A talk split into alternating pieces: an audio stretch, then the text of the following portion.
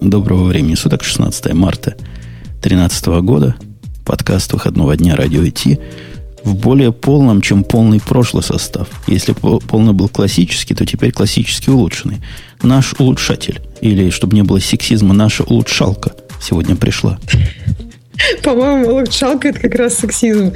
В общем, выпуск триста тридцать два, ты сказал? Я подразумевал. Бобук, ты тоже с нами. Как, как, как улучшатель и улучшалка, конечно, как-то по-русски звучит так вот с этим самым, как давалка, что-то такое. Да, такие плохие, плохие ассоциации. У тебя тоже, Бобук? Я считаю, что умпутун невыносим просто. Как ты можешь такие слова вообще говорить? Ну, я просто пытаюсь понять, что вот в голове у Ксюши, когда она говорила «фу». Вот это, наверное, и было в голове. Эм, Ксюша, тебя не было два по три раза. Три по два раза. Почему по три? Всего два. Я а, на третий, я тут. Потому что раз за три. Понятно. И это ти... тонкий мужской юмор такой, понимаешь? Хорошо, поняла. И теперь на тебя падет тяжелая, но почетная обязанность. Поздравлять наше все с выходом на пенсию. Как на пенсию? Он же уже... А, в шестьдесят, ну да. Да. По- по-русски да, в шестьдесят, ну, мужики пенсионируются. По-моему, позднее все-таки, ты меня прости. Ну, его пора уже отправить. Давайте отправим. Нет, не позднее, по-моему, как раз шестьдесят. Но просто есть некоторые регионы нашей страны, северные, где еще раньше. Где вот. До шестидесяти ну, не доживают просто. Да, мужчины, да. Женщины доживают. Но они потому что раньше выходят на пять лет на пенсию. В общем, уважаемый Ричард Столман сегодня или не сегодня, ну вот на днях задувает свечи и, ну, выдающийся человек. Что можно сказать? Поздравляем, присоединяемся. Не было его, бы его, стоило бы его придумать, мне кажется. Мы, по-моему, его уже придумывали неоднократно. То есть, ну, все-таки, все-таки это потрясающий персонаж, простите за такую формулировку. И, собственно, наличие этого персонажа очень сильно подогревает существующее линуксовое комьюнити. И, и не только линуксовое, а вообще такое джи эн ю комьюнити, если можно так выразиться. И понятно, что без него было бы совсем не так весело. А у тебя не возникает, когда я читаю его вот это погонял эр эм эс, я сразу про какую-то русскую операционную военную систему вспоминаю. Она эм эс вэ эс. Ну, как-то вот похоже звучит. Слишком, слишком много букв, мне кажется, у тебя. Ну, эр эм эс, эр эм эс тоже что-то знакомое. Messaging сервис какой-то. Ну, это, мне кажется, это просто твои какие-то вот личные... Подростковые фантазии? Да, да, мечты, я бы даже сказал. Ну, посмотрите, на этой фотографии выглядит просто как... Даже не похож на, на то, как он обычно выглядит. Такой, мне кажется, такой... он на Солженицына похож. Такой окладистый. Надо и нам с тобой бороды к шестидесяти годам отрастить. То есть, если сейчас перестать бриться, то как раз к шестидесяти нужно. Ну, смотри, человек-то большой, у нас там молодые сидят, думают, что, что за чувак такой? Что за старик такой? У них же шестьдесят лет, это старик. Что за старик и вообще как он? Где он? Бобук, список достижений кратенько. Список достижений Столмана? Ну, это человек, который работал еще за очень большими компьютерами. Это не достижение, это... Вот это как раз шестьдесят лет. Это как раз факт, фактор биографии. Но, в смысле, ты понимаешь, в шестьдесят лет работает за... Человек, который в шестьдесят лет профессионально работал за компьютерами, это уже достижение. Это уже показывает, насколько давно он этим начал заниматься. Он, собственно говоря, является главным идеологом... Нет, не open source, как некоторые думают. Он является главным идеологом джи эн ю. джи эн ю, помните, такая антилопоподобная фигня. Он же мастер совершенно высказываний, и я даже сейчас, собственно, все их вспомнить не могу, и мне кажется, бесполезно что-то выделять отдельное. Он же является изначальным, так сказать, автором Emacs, и это для меня тоже очень большое значение имеет. И я даже не знаю, что еще сказать. А джи пи эл? джи пи эл-то это чуть-чуть четко его детище. Но это его детище, но все-таки не совсем его авторство. Потому что там адвокаты были, все дела. У него его, его там был только дух, так сказать, бородатый дух там. Угу. Ну, джи эн ю Project, это ж много всего. Там, там много ну, всего. Он, наверное, что-то там и сам писал же, да? Ну, в, в основном, все-таки в основном Emacs, прости. То есть, на самом деле, он сам много с точки зрения кода в это все не вкладывался. Он больше политик. Такие дела. Прекрасно.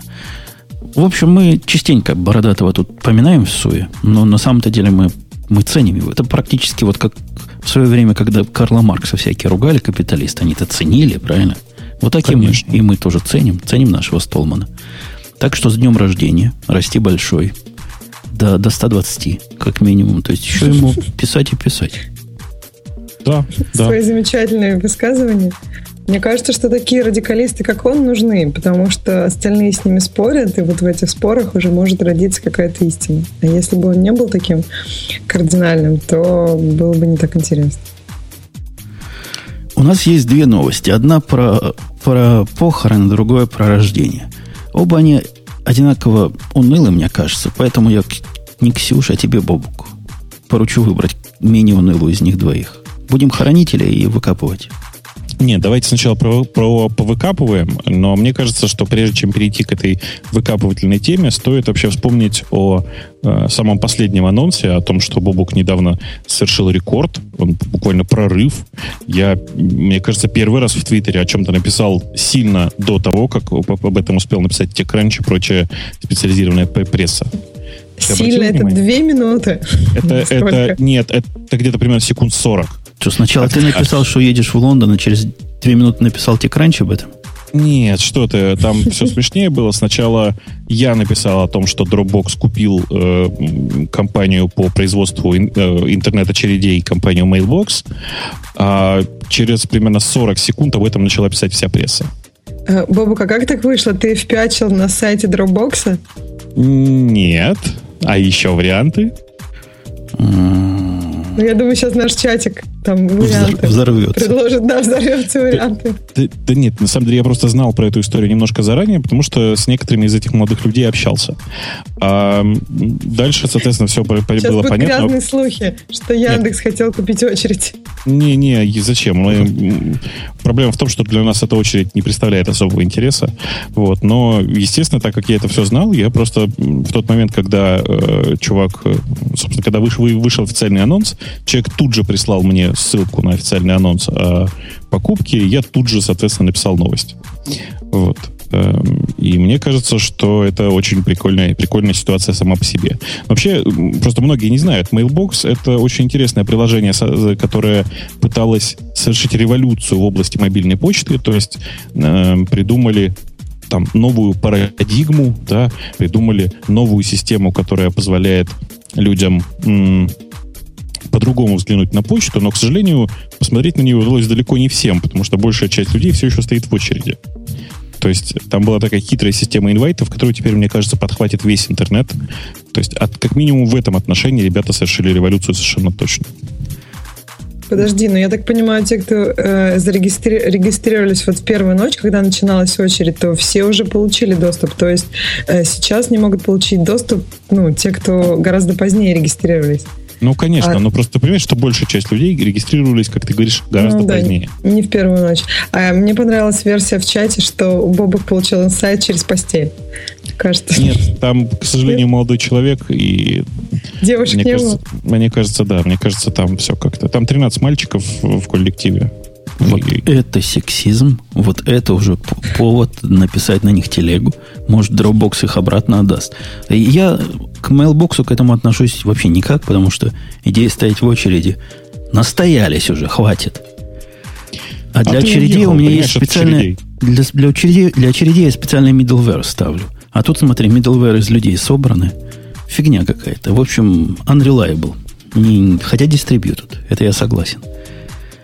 И у мальчика моего этот Mailbox есть, он в восторге, говорит, такая штука, все время ей пользуюсь, круто. Ну, мне даже лень было на нее смотреть. Ну, теперь понятно, что, почему лень. Помнишь, я делился этой мыслью, Ксюша, с тобой и с тобой, Бобук. Если мне на что-то лень смотреть, то это признак того, что это что-то скоро исчезнет. Вот и Mailbox. Справедливости ради, компания Dropbox говорит, что они не собираются закрывать продукт, они собираются продолжать э, его развивать как отдельную компанию, а им интересно, там, грубо говоря, иметь возможность экспертизы, ну и продолжать, так сказать, владеть э, компанией, которая производит Mailbox. То есть продукт будет выпускаться, все в порядке. Я вас умоляю, ты про селедку помнишь, да? Купите селедку и морочите ей голову. Ты ну, помнишь, что они про Пастерос плавно... говорили? Да, я просто тебя плавно подвожу к похоронной теме. И я думаю, Mailbox, если вы в нем сидите до сих пор, два дня после анонса, и вдруг вы в нем сидите, ищите альтернативу. Это мой совет. А похоронная тема заключается в том, что давно-давно звучали колокольчики. G+, когда вышел, было как-то понятно, да, что новое наступает. Радио Ти, когда вышел, и мы с Бобоком сказали, что эр эс эс мертв, стало кое-кому тоже понятно. А когда Ксюша на вопрос, знаешь ли ты, что такое эр эс эс, хлопала большими ресницами... Это была не я. Тут стало понятно. Это девушка с хлыстом, думаешь, была? Может, я перепутал? Да, это была девушка с хлыстом. Тут стало понятно всем. И его убрали сколько? Давно уже, да? Давно как назад, с полгода уже, наверное. Его убрали из основного списка Google Reader, именуемый в народе гридером, ласково. Убрали из списка основных сервисов туда вовнутрь, где, где душа человеческая не забредает. А последние месяца три, ты, Бобук, заметил, чего они начали творить? Они Нет. нас подводили к этой мысли. У меня через гридер такой идет... Я им не пользуюсь. То есть я в гридер сто лет не захожу. Но через него у меня шла такая консолидация каких-то старых фидов в общий фид. И все это потом как-то поступало в Reader App. Reader, да, называется это? Reader, да. И я заметил, что последние месяца два-три фиды вдруг перестают обновляться. Вот на ровном месте. Перестал обновляться фид. Я знаю, что там выходит новое. А нету. Они сделали такое, что если ты не заходишь какое-то короткое время в гридер, они решают, что ты неактивный пользователь, несмотря на то, что у тебя есть подписки извне. Это тоже новая штука и новый звоночек. В общем-то, было мне понятно, что к чему дело движется. Так. И оно придвинулось. Ксюш, к чему оно придвинулось-то? Что будет, что будет? Ой, придвинулась она к тому, что Google вот на днях выкатил сообщение, что первого июля, да, я ничего не путаю, что первого июля будет Google Reader, Гридер, коротко, будет закрыт. Вот. Это печальная, грустная новость, о которой взорвались все интернеты. Ну и каждый уважающий себя программист должен сделать гридер, но с, там, я не знаю, с преферансом и прекрасными девушками. Интересно, что многие уже начали делать, собственно говоря, замену. Я не понимаю, зачем, честно скажу. Но давайте, пока мы в эту тему глубоко не погрузились, так сказать, я вам хочу сказать, что вообще есть теория заговора о том, что на самом-то деле гридер закрыли для того, чтобы замаскировать другие закрытия. Дело в том, что кроме Google Reader закрыли ведь еще много, очень много всего. Пообещали закрыть очень много всего. И там есть много интересных моментов. Например, закрывается, кроме Google Reader, закрывается э, такая вещь, которая называется CalDAV. Вот я знал, что ты первым это скажешь, потому что это просто бьет по мозгам. То есть, я понимаю, закрыть ненужный эр эс эс-агрегатор, да? Но CalDAV закрыть, это, это вообще что означает? Это означает, что Google держит свой Google-календарь только для тех, кто пользуется его эй пи ай. А вовсе не собирается поддерживать iPhone и прочих ребят, которые э, ходят к ним в календарь, к, в их календарь, как они думают, с помощью CalDAV. Погоди, а зачем тогда они CalDAV сделали в свое время? То есть они хотели быть от стандартами, да, чтобы можно было интегрировать все во все. А теперь нет, теперь этот самый болт. А, ты понимаешь, в этом отношении Google очень давно уже целенаправленно двигается в сторону собственных стандартов. Я в силу того, что я сейчас просто очень активно слежу за дабл ю три си и за стандартами на эйч ти эм эль, си эс эс и на эй пи ай, которые вокруг браузера всего этого двигаются, я вижу, насколько Google сейчас за то, чтобы везде продавливать только свои стандарты. Понимаешь? А сейчас они совершенно целенаправленно прикрывают, так сказать, нишу для айфона. Они закрыли Exchange, они закрывают CalDAV, и теперь Google календарь будет доступен только с помощью календаря эй пи ай. CalDAV у них никогда не было, больше они, того они его презирают, напоминаю. И мне кажется, что первое, что будет сделано сейчас, это вовсе не, там, не какая-то не какая-то альтернатива Google Reader. Главное, что сейчас нужно сделать, это по-быстрому написать в раппер, который с помощью, который, который с одной стороны торчит CalDAV, а с другой стороны уходит в Google эй пи ай. Ну, вообще, задача несложная. эй пи ай да. Гугловский на календарь простой. Я смотрел, простой, как железная дорога. Конечно, конечно. И с точки зрения закрытия... Ну, там, на самом деле, еще много всего закрыли. Там закрыли Search эй пи ай для шоппинга, который позволял данные по продуктам, вообще по данным по продуктам искать. Закрыли голос для BlackBerry, но это бог с ним. В общем, это, конечно, ерунда. Закрыли AppScript, точнее, закрыли в джи ю ай Builder в AppScript, который, в общем, никому никогда не нужен был. И, и, и, а, ну и понятно, и закрыли Snapseed, который многие купили. Это приложение десктопное от компании Snapseed, которое они тоже со временем приобрели, как вы помните. Мобильная версия осталась, десктопную и десктопную версию для Mac и для Windows тоже закрыли.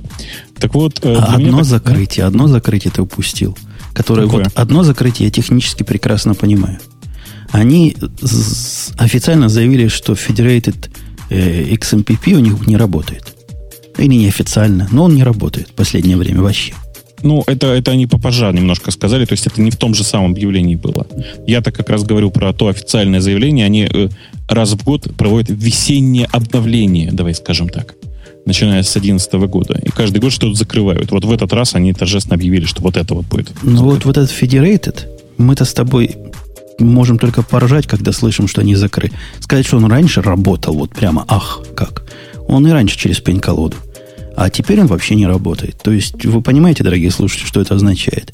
Это означает, что вы на своем Google Talk аккаунте не сможете, я не знаю, насколько общаться, но, во всяком случае, уже нельзя сейчас эксептить э, других, других, с других мест, с других джаберов, которые приходят.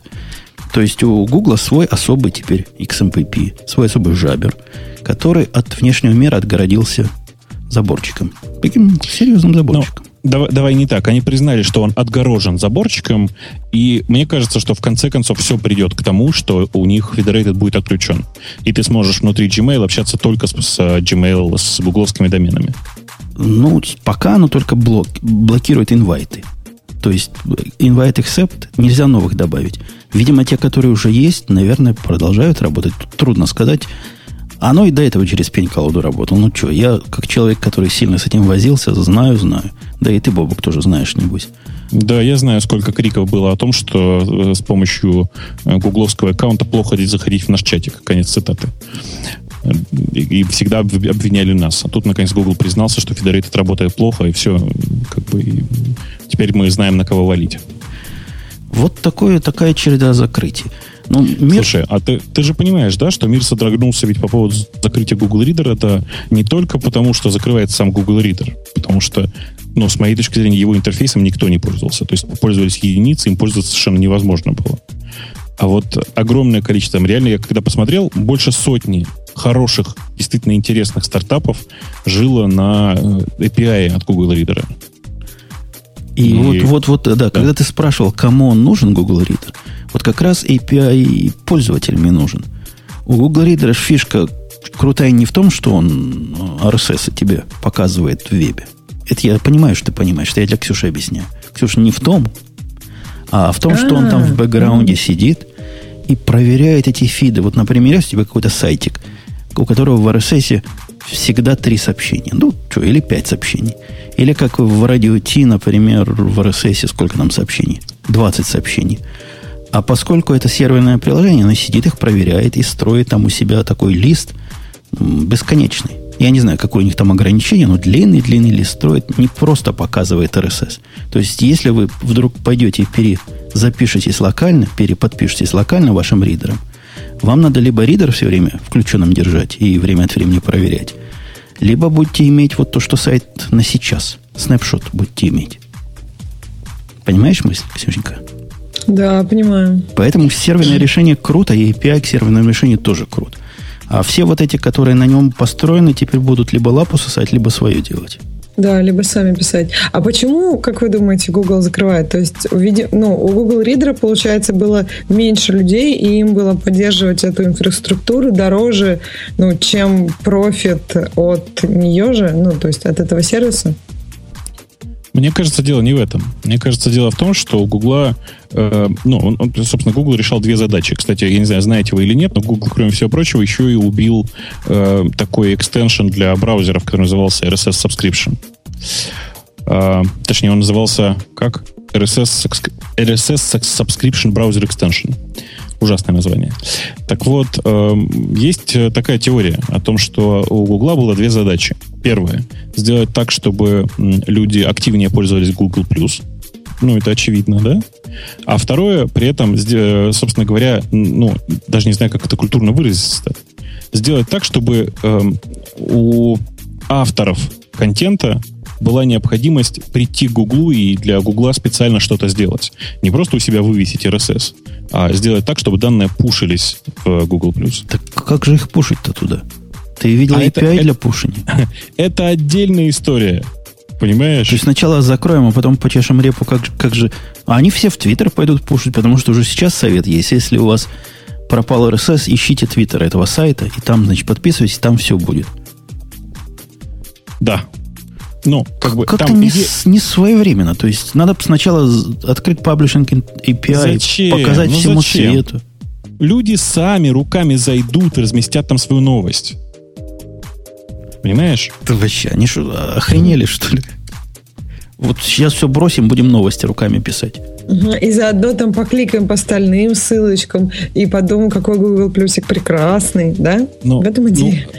Вы, вы, вы читали, да? Я не знаю, вы читали или нет откровение на Quora бывшего продакта, собственно, Google Reader, который тоже говорит, что, конечно же, причина только одна. Причина заключается в том, что по Google нужно, чтобы вся информация была в Google+. Чтобы все туда приходили и размещали информацию там. Ну и ладно. То есть, с точки зрения потребителя информации, действительно, эр эс эс и все это вчерашний день, правильно? Google+, и Facebook, и, прости господи, и Twitter – это вот сегодняшний день доставки этой информации. Но есть же такие непродвинутые места, в которых либо руками ходить, либо по эр эс эс. То есть нам теперь всем ждать, пока, я не знаю кто, пока Дизон, а у Дизона уже есть этот самый Twitter, пока кто-нибудь другой, например, куда мы с тобой ходим, Бобук, прикрутит себе. А до этого будем просто руками туда ходить и проверять. Или свои писать роботы с ботами. На Yahoo Pipes, кстати, может такого написать крутого бота. А я ты, кстати, исследовал да, с, ты... с регекспами, там, с, с блэкджеком. Ты, кстати, на Хаджин не посмотрел, нет? Я первый раз слушаю, это что-то такое. Я тебе могу ссылочку в наш дорогой Skype сейчас прислать. Где-то у нас тут Skype, Skype, Skype. Вот он такой, наш Skype. Посмотри из интереса. Они называются open-source-ным Yahoo Pipes, тролля-то поля. Э, и они довольно интересные. Ага. Потому что Yahoo Pipes, я зуб даю, их тоже закроют. Настолько непрофильный проект, что Мариса, наверное, уже всех выгнала, кто по домам работал над этим проектом. Теперь она его закроет просто. Кстати, по поводу закроет. Бобук, давай забьемся. Вот, а, Ксюша разобьет. Что следующим закрытием будет э, Feedburner. Feedburner. Я уверен, что дело, конечно, именно в этом. Ну, мне кажется, что это самое логичное действие, в конце концов. Взять и убить еще и окончательно эр эс эс. Потому что, конечно же, сейчас огромное количество эр эс эс раздается через Feedburner. И, конечно же, его надо закрыть. Это даже не вопрос. Ну, это просто настолько логично, что кричит. То есть мы закрываем эр эс эс-консюмера. Конечно, надо закрыть эр эс эс-продюсер. А то как-то не, не концептуальненько. Чего делать-то будем, когда закроют? То есть давай, давай сначала про то, что уже закрыли. Чего народу делать, куда христианину податься с закрытым, закрытым гридером? Твой совет, совет от Бобука. Э, мой совет. Бросайте вообще пользоваться эр эс эс-ом. Есть довольно большое количество средств, которые позволяют читать сейчас новости. И я для себя нашел замену. Я теперь вместо эр эс эс просто, просто использую Призматик. В смысле, вместо эр эс эс использую Призматик для чтения новостей. А вообще у меня собственный агрегатор на собственной машине, который я запускаю раз в день по крону и никаких проблем не испытываю по этому поводу. Правда, все результаты агрегации у меня, простите, приходят мне в мой же аккаунт в виде писем, в виде почты. И, наверное, это решение подойдет, мягко говоря, не всем. Неплохое решение, напоминает мне некие продукты производства Умпутона, где все приходит на почту. А сколько у тебя писем таких приходит в день? Не-не, у меня приходит, ну, у меня приходит четырнадцать или пятнадцать раздельных писем больших, они агрегируются. По разделам, типа. Конечно, конечно. Но вот смотри, конкретный случай для наших реальных пользователей. они на, увидели вдруг, что сайтик Бобука начал обновляться. Как бы они это узнали, это если бы они ходили, допустим, за тобой в Твиттере.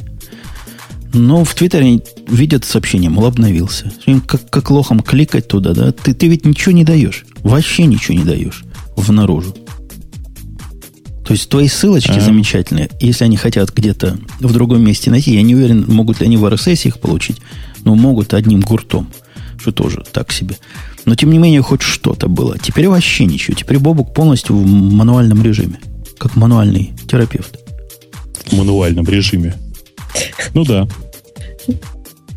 Ксюш, ты видишь, да, Бобук гад. То есть он сначала говорит всем, уходите с эр эс эс, а потом оказывается, что даже сам не может. А, Нет, а, а Радио Ти, например, Радио Ти пон... все же хорошо. То есть можно ходить за ним в Твиттере, и больше ничего не надо. В Google+, Слушай, больше ничего не надо. Слушай, я эм, не предлагаю отказаться от эр эс эс. Я предлагаю отказаться от чтения эр эс эс через эр эс эс-ридеры. Потому что эр эс эс вообще в текущем его виде это средство для нотификации раз, разных, ну, средство для доставки э, информации к разным сервисам. Вот, например, э, iTunes тоже пользуется эр эс эс, напоминаю. Э, в том числе и для подкастов. Э, вот, например, огромное количество подкаст-кетчеров, которые точно так же используют эр эс эс.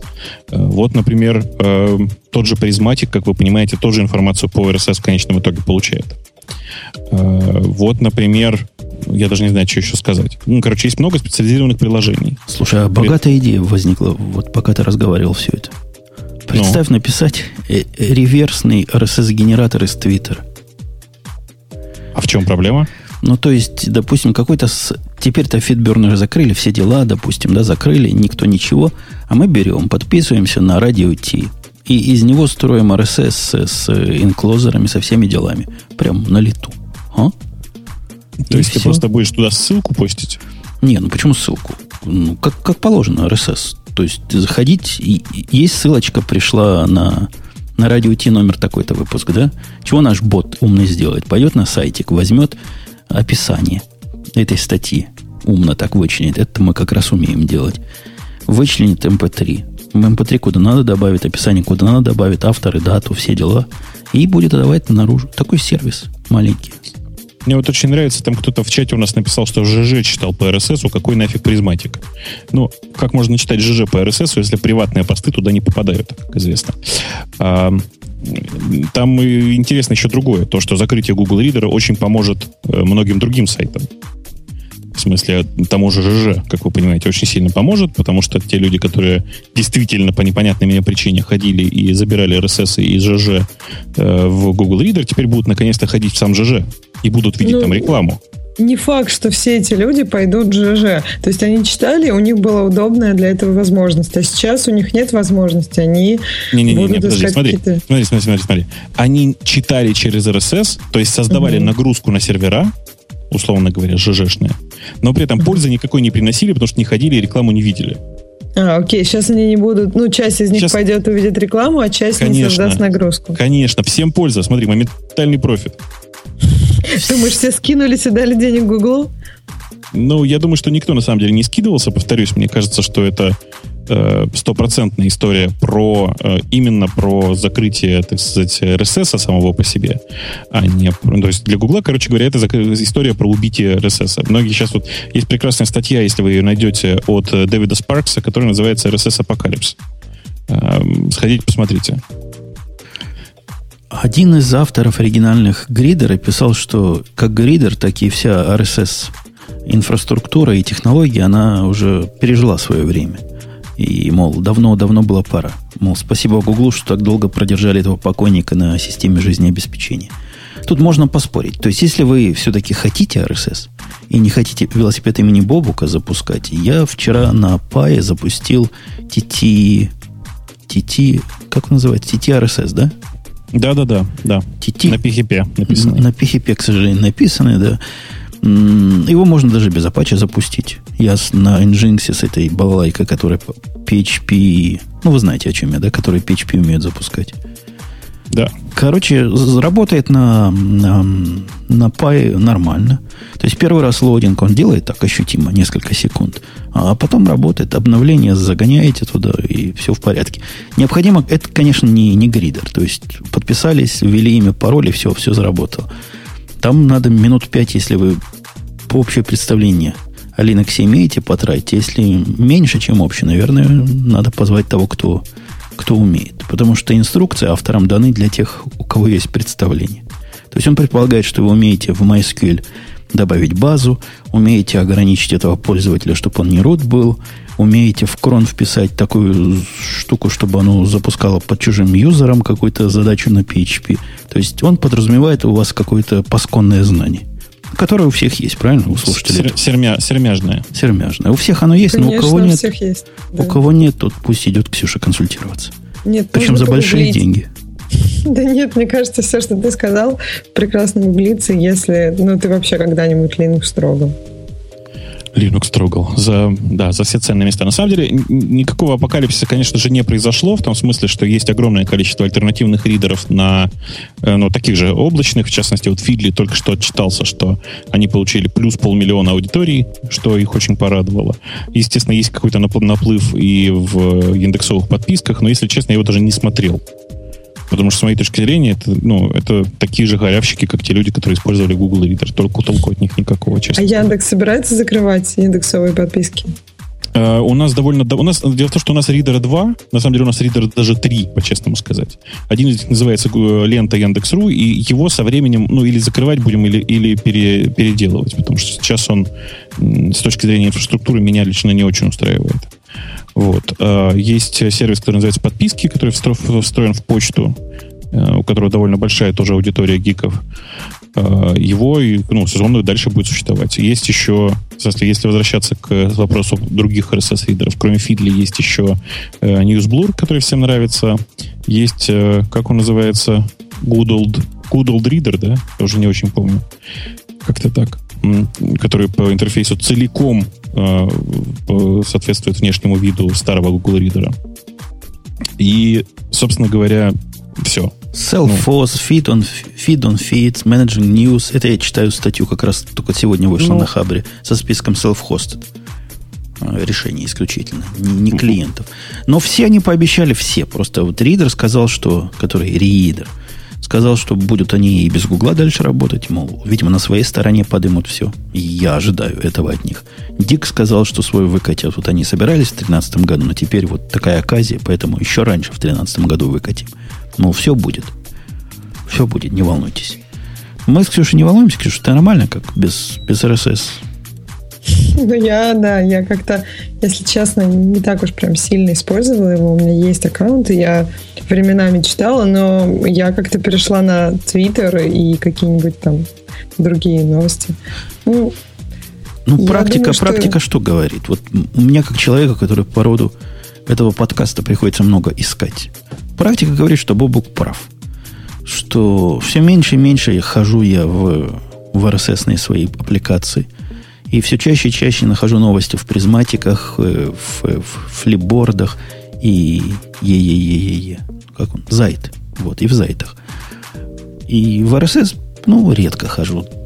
Часто хожу в эр эс эс, когда гиковские. Знаешь, там у меня такие гиковские источники подписаны, которые, может, еще куда-то не проникли вот в эти общие, более продвинутые. Но, тем не менее, призматик почти полностью заменил для меня хождение по конкретным эр эс эс. Что, в общем, хорошо. Мне кажется, вот мне понравилась мысль Бобука, что эр эс эс — это не для конкретных пользователей. То есть пользователям им же нужны просто новости. Они, как бы они не хотят так, так много делать все-таки. Там выбирать самому, добавлять что-то. Им хочется статей, новостей, которые, что за них может сделать какие-нибудь сервисы или призматик. Ну, от того призматики с флипбордами и зайтами и поднялись-то как раз на этой идее, что они знают лучше, чего нам надо и чего нам интересно. На самом деле грустно-то вот что. Э, сейчас был единый эй пи ай, который позволял синхронизировать статус опрощенным, который был на стороне Гугла, на стороне Google Reader. Для всех читалок, которые поддерживали это, эту функциональность. Сейчас каждая читалка, точнее, производитель каждой читалки возьмет и напишет, ну, вы понимаете, отдельно совершенно все. Но если кто-то не возьмется, типа нас с тобой, и не напишет просто полный эй пи ай гридера наружу со поддержкой всего на свете. Я уже это самое, ну, уже написал. Я уже, да. Я уже одну написал, а больше не буду. Хватит одной. Нужна спецификация. Нужно создать консорциум, чтобы все обсудили, решили, что делать. Бобук, ты, я знаю, любишь женщин, которые выходят на сцену и ходят туда-сюда. Это ты сейчас к чему? Это я к тому, что Samsung устроил какое-то представление, которое здесь в Америке прям не поняли. Сказали, что они видно, что хотели быть кульными. Но нельзя же быть такими идиотами. Ну, это да. Это, они, они, на самом деле вид, видно, что они хотели быть куль, кульными, но недо, явно недостаточно геев на сцене. Да? Ну, там... их не только в Америке, по-моему, не поняли. Их еще много где не поняли. В Америке еще сказали, что это какой-то сексизм пятидесятых годов. Мол, такого, говорят, мы не видели давно. Я, пока мы далеко не ускакали, прости, от предыдущей темы, внезапно вспомнил, что мы не сказали. Если зайти на get prismatic dot com slash reader, то вы вполне себе можете импортировать, по крайней мере, интересы свои из Google Reader, и это вам очень сильно поможет. Да, простите. Итак, ты смотрел вот, эту, вот это представление? Да, я, конечно, я смотрел вот это вот, как ты говоришь, и не, не, не как-то не, не в восторге. Не в восторге ни от постановки с точки зрения шоу, хотя оно было довольно эм, театрализованное, давай скажем так, ни от самого гаджета, про который я перед, там, за день перед этим говорил, что кажется, что ничего интересного в железе там не будет, и, к сожалению, угадал. С точки зрения железа для меня там ничего интересного не оказалось. То есть тебе восемь ядер мало, тебе надо шестнадцать? Да. Нет, дело в том, что меня, понимаешь, как, ну, ты, понимаешь, мне все эти новые ядра напоминают анекдот про э, чувака, который заплыл в море, а там его что-то схватило за, ну пусть будет за ядра, и спросило плюс два или минус два. Понимаешь, да? Понимаю. Ну смотри, Samsung, вот если бы я искал чего хорошее про Samsung сказать, пришли бы ко мне люди с паяльником и сказали, а ну-ка, про Samsung хорошее. Я бы одно бы сказал, что при физическом размере, который почти идентичен с прошлым, экран стал больше. То есть от краю до краю увеличили экран без увеличения физических размеров. Это правильно, это наш путь. Правильно, был четыре восемь, стал пять. И он вроде более лопатистый не стал, чем, чем предыдущий, чем третий. Я прав? Почему? Он стал еще шире. То есть его вообще не ухватить. Если прошлый было ухватить сложно, то этот как-то, мне кажется, меня не дотянутся пальцы. Все. Тут, без шансов. Тут типа паблет. Фаблет. Вся, вся, вся, вся человечество туда двигается. Что, Ильдара не слышали? Ильдар говорит, что все будут на фаблетах скоро. Да, и Ильдар говорит, что этот телефон будет просто космически продаваться. И это успех. Ну, точнее, Samsung к успеху идет. Я думаю, что, вот, кстати, не факт. То есть я не думаю, что эс четыре повторит успех эс три. Мне пока так не кажется. Но тем не менее. А вот да. Что, Бобок, ты хотел там по железу? Ты говоришь, вот я говорил, что по железу ничего не было. Что ты так говорил? Распознавание нет, отпечатков пальцев? Нет, нет, нет, нет, нет, ты не понимаешь. Я говорил, что... То есть я просто там... У меня была такая длинная речь о том, что кажется, что в ближайшее время никакой, никакого революционно нового в железе ничего не произойдет.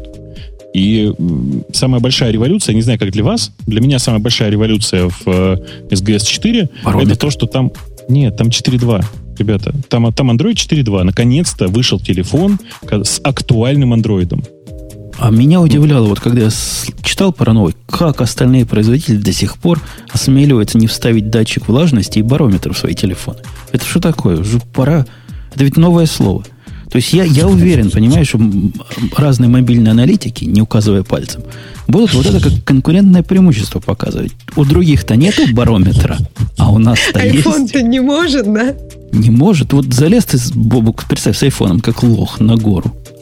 И что ты чувствуешь, дышать тяжело, да? И не понимаешь, чего дышать. В школе плохо учился. Закончил, как мы знаем, кулинарный техникум вместо радиотехнического института. И, и все, понимаешь? А этот бы тебе сразу сказал, что давления мало, что давления не хватает. Сейчас тебя изнутри разорвет. Не так. Сядь на меня, давление повысится. Я понимаю, да. Ну, что, шутки шутками, но каждый дополнительный датчик, в общем, приносит некоторую пользу потребителю. Правда, серьезно. И датчиками... маленькую. Разные ну, датчики приносят разную пользу, я думаю. Да, но тем не менее, лишних датчиков не бывает. Честное слово. А что, термометр, понимаешь, тоже прям в век интернета, да, когда везер-станции повсюду. Я даже свою собираюсь. Кстати, спрашивал, куда пай девать. Я решил одну, одну потратить на такую weather station. Знаешь, да, такая идея. Ставишь ну, да, ее, конечно. Она обновляет там, кого надо, и у тебя еще одна точка измерения погоды. То есть тебе надо локально, чтобы было. Я хотя бы могу понять. Ты, ты, ты помнишь, что главный рецепт, как увеличить жизнь вот этих андроидов, это отключить Wi-Fi и всякое такое. То есть теперь и для погоды Wi-Fi не надо. У него всегда с собой погода. Да не, мне кажется, это наоборот. Все эти датчики нужно будет просто отключить. Они нужны для того, чтобы инструкция, как, как сделать так, чтобы ваш Android жил дольше, была внушительнее. Чтобы были пункты. Чтобы ты отключал датчики и чувствовал, да, еще плюс минутка. Слушайте, ну что вы, ну зачем вы так? Все эти, вот эти все конкретно датчики, они, в общем, не такие страшные, в смысле, что они не э, так сильно разряжают батарею, точнее, вообще не разряжают. То есть, если ты ее не используешь, она, в общем, и, она, они не активируются. Так что можно не париться по этому поводу. Э, что интересного в этом самом э, гаджете? Ну, во-первых, вы знаете, да, что это очередной телефон с Full эйч ди экраном, в смысле, что он не первый, в принципе. И телефон с Full эйч ди, мне кажется, очень забавной идеей сам по себе. То есть тысяча восемьдесят пи честно, честного разрешения, это прикольно. А что прикольного-то? Ну, прикольно. Ты, ты, ты, ну, во-первых, это красиво, да? Конечно. Для, для меня самый большой прикол этого телефона вовсе не его ядра и четыре два или, или даже тысяча восемьдесят пи. Вовсе нет. Знаешь что, Бобук, они, они сделали крутую вещь. Они вставили туда инфракрасный порт на передачу. Ну, да. Но это, это, это, это, это сила. То есть теперь можно управлять телевизором, Васю. У меня, понимаешь, телевизора нет, поэтому я, для меня это как-то ну, не очень актуально. А у меня, ну, е- у меня есть. У меня прошлое. есть, да. Я, я прям брошу свой iPhone к черту. И буду... Хотя, к сожалению, к сожалению, все, все, чем мне надо управлять, оно умеет управляться не по инфракрасному уже давно. А другими путями. Ну, ладно, ладно. Тогда ладно. Что там еще интересного? Я просто пытаюсь вспомнить, что там еще интересного анонсировали. Ну, понятно, что там Android четыре два два, он, правда, он довольно свежий. четыре два два два два два два два. И все такое. Ну, то есть он, Погоди, он... там прикольцы же есть. Ты про прикольцы молчишь. Приколец а... глаз отвел, а он остановился. Глаз поставил на место.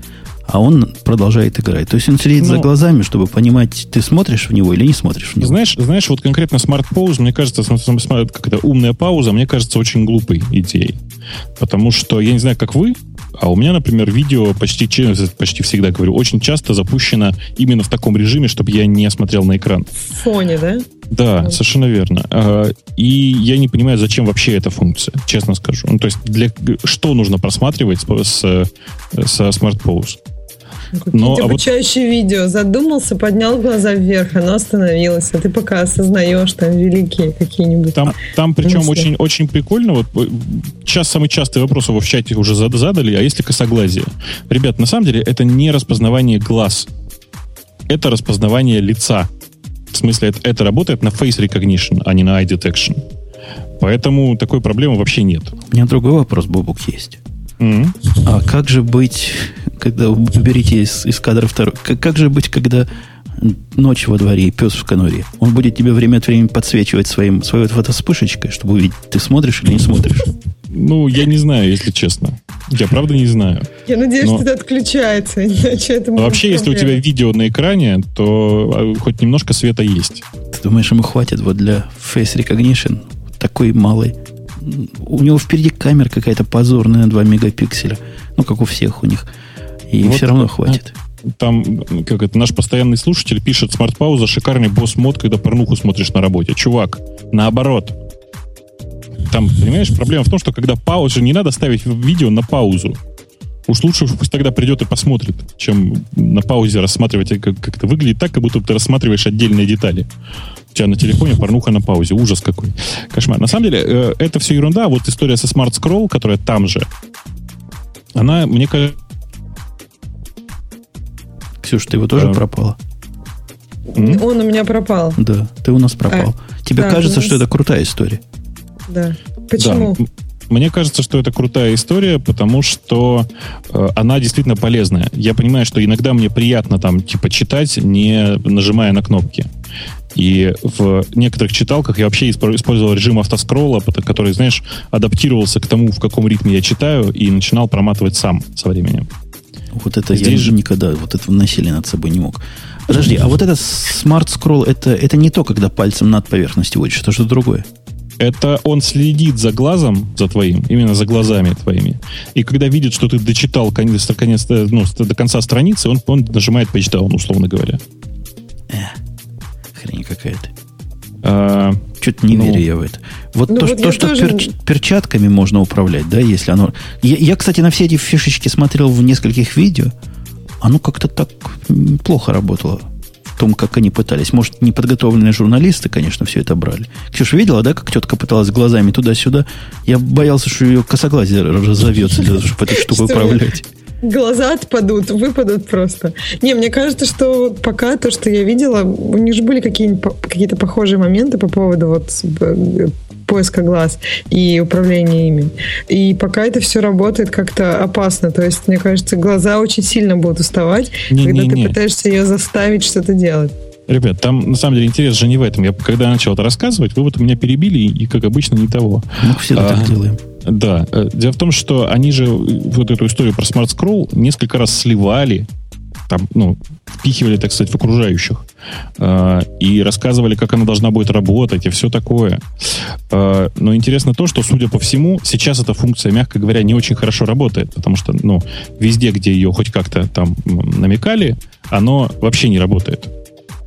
А в текущей его, в текущей его реализации она тупо, банально работает, как бы это сказать, на жестах. Понимаете, да? Нет? Нет. Каким жестом? Куда жесты? Ну, значит, неприличных из, жестов. Изначально Smart Scroll рассказывали, о Smart Scroll рассказывали почти все и рассказывали именно в формате э, типа досмотришь глазами, оно перелистывает. На самом деле сейчас все, кто показывают э, все, что касается перелистывания, э, оно, так сказать, воспроизводится жестом руки, например. Или оно воспроизводится наклоном э, гаджета. Лист, листание с наклоном очень давно существовало в природе вообще, как вы, наверное, знаете. И даже в каком-нибудь, я не знаю, в каком-нибудь инстапепе давно было. А, а при этом э, листание страниц с помощью жеста перед экраном э, э, телефона, мне кажется, чудовищным просто. Понимаешь, да? Ты сидишь, сидишь, потом раз рукой над, над экраном, оно хобано и перелистнулось. Эта функция самая сложная, видимо, была в демонстрации. Я видел, как ее пытались продемонстрировать. Плохо получалось. Не, листается не туда, листается через раз. Скажи, скажи, а ты вот посмотрел, да, правда, всю презентацию? Нет. Ну, очень зря, на самом деле. Там, там она, она э, показывает, насколько Samsung сейчас готов копировать все. В смысле, они сейчас попытались свою презентацию устроить, с одной стороны, не в духе Apple, чтобы не было, так сказать, прямых аналогий, а с другой стороны, сделать из этого все-таки шоу. И что-то, в принципе, у них кое-что получилось. Ну, так, кое-что.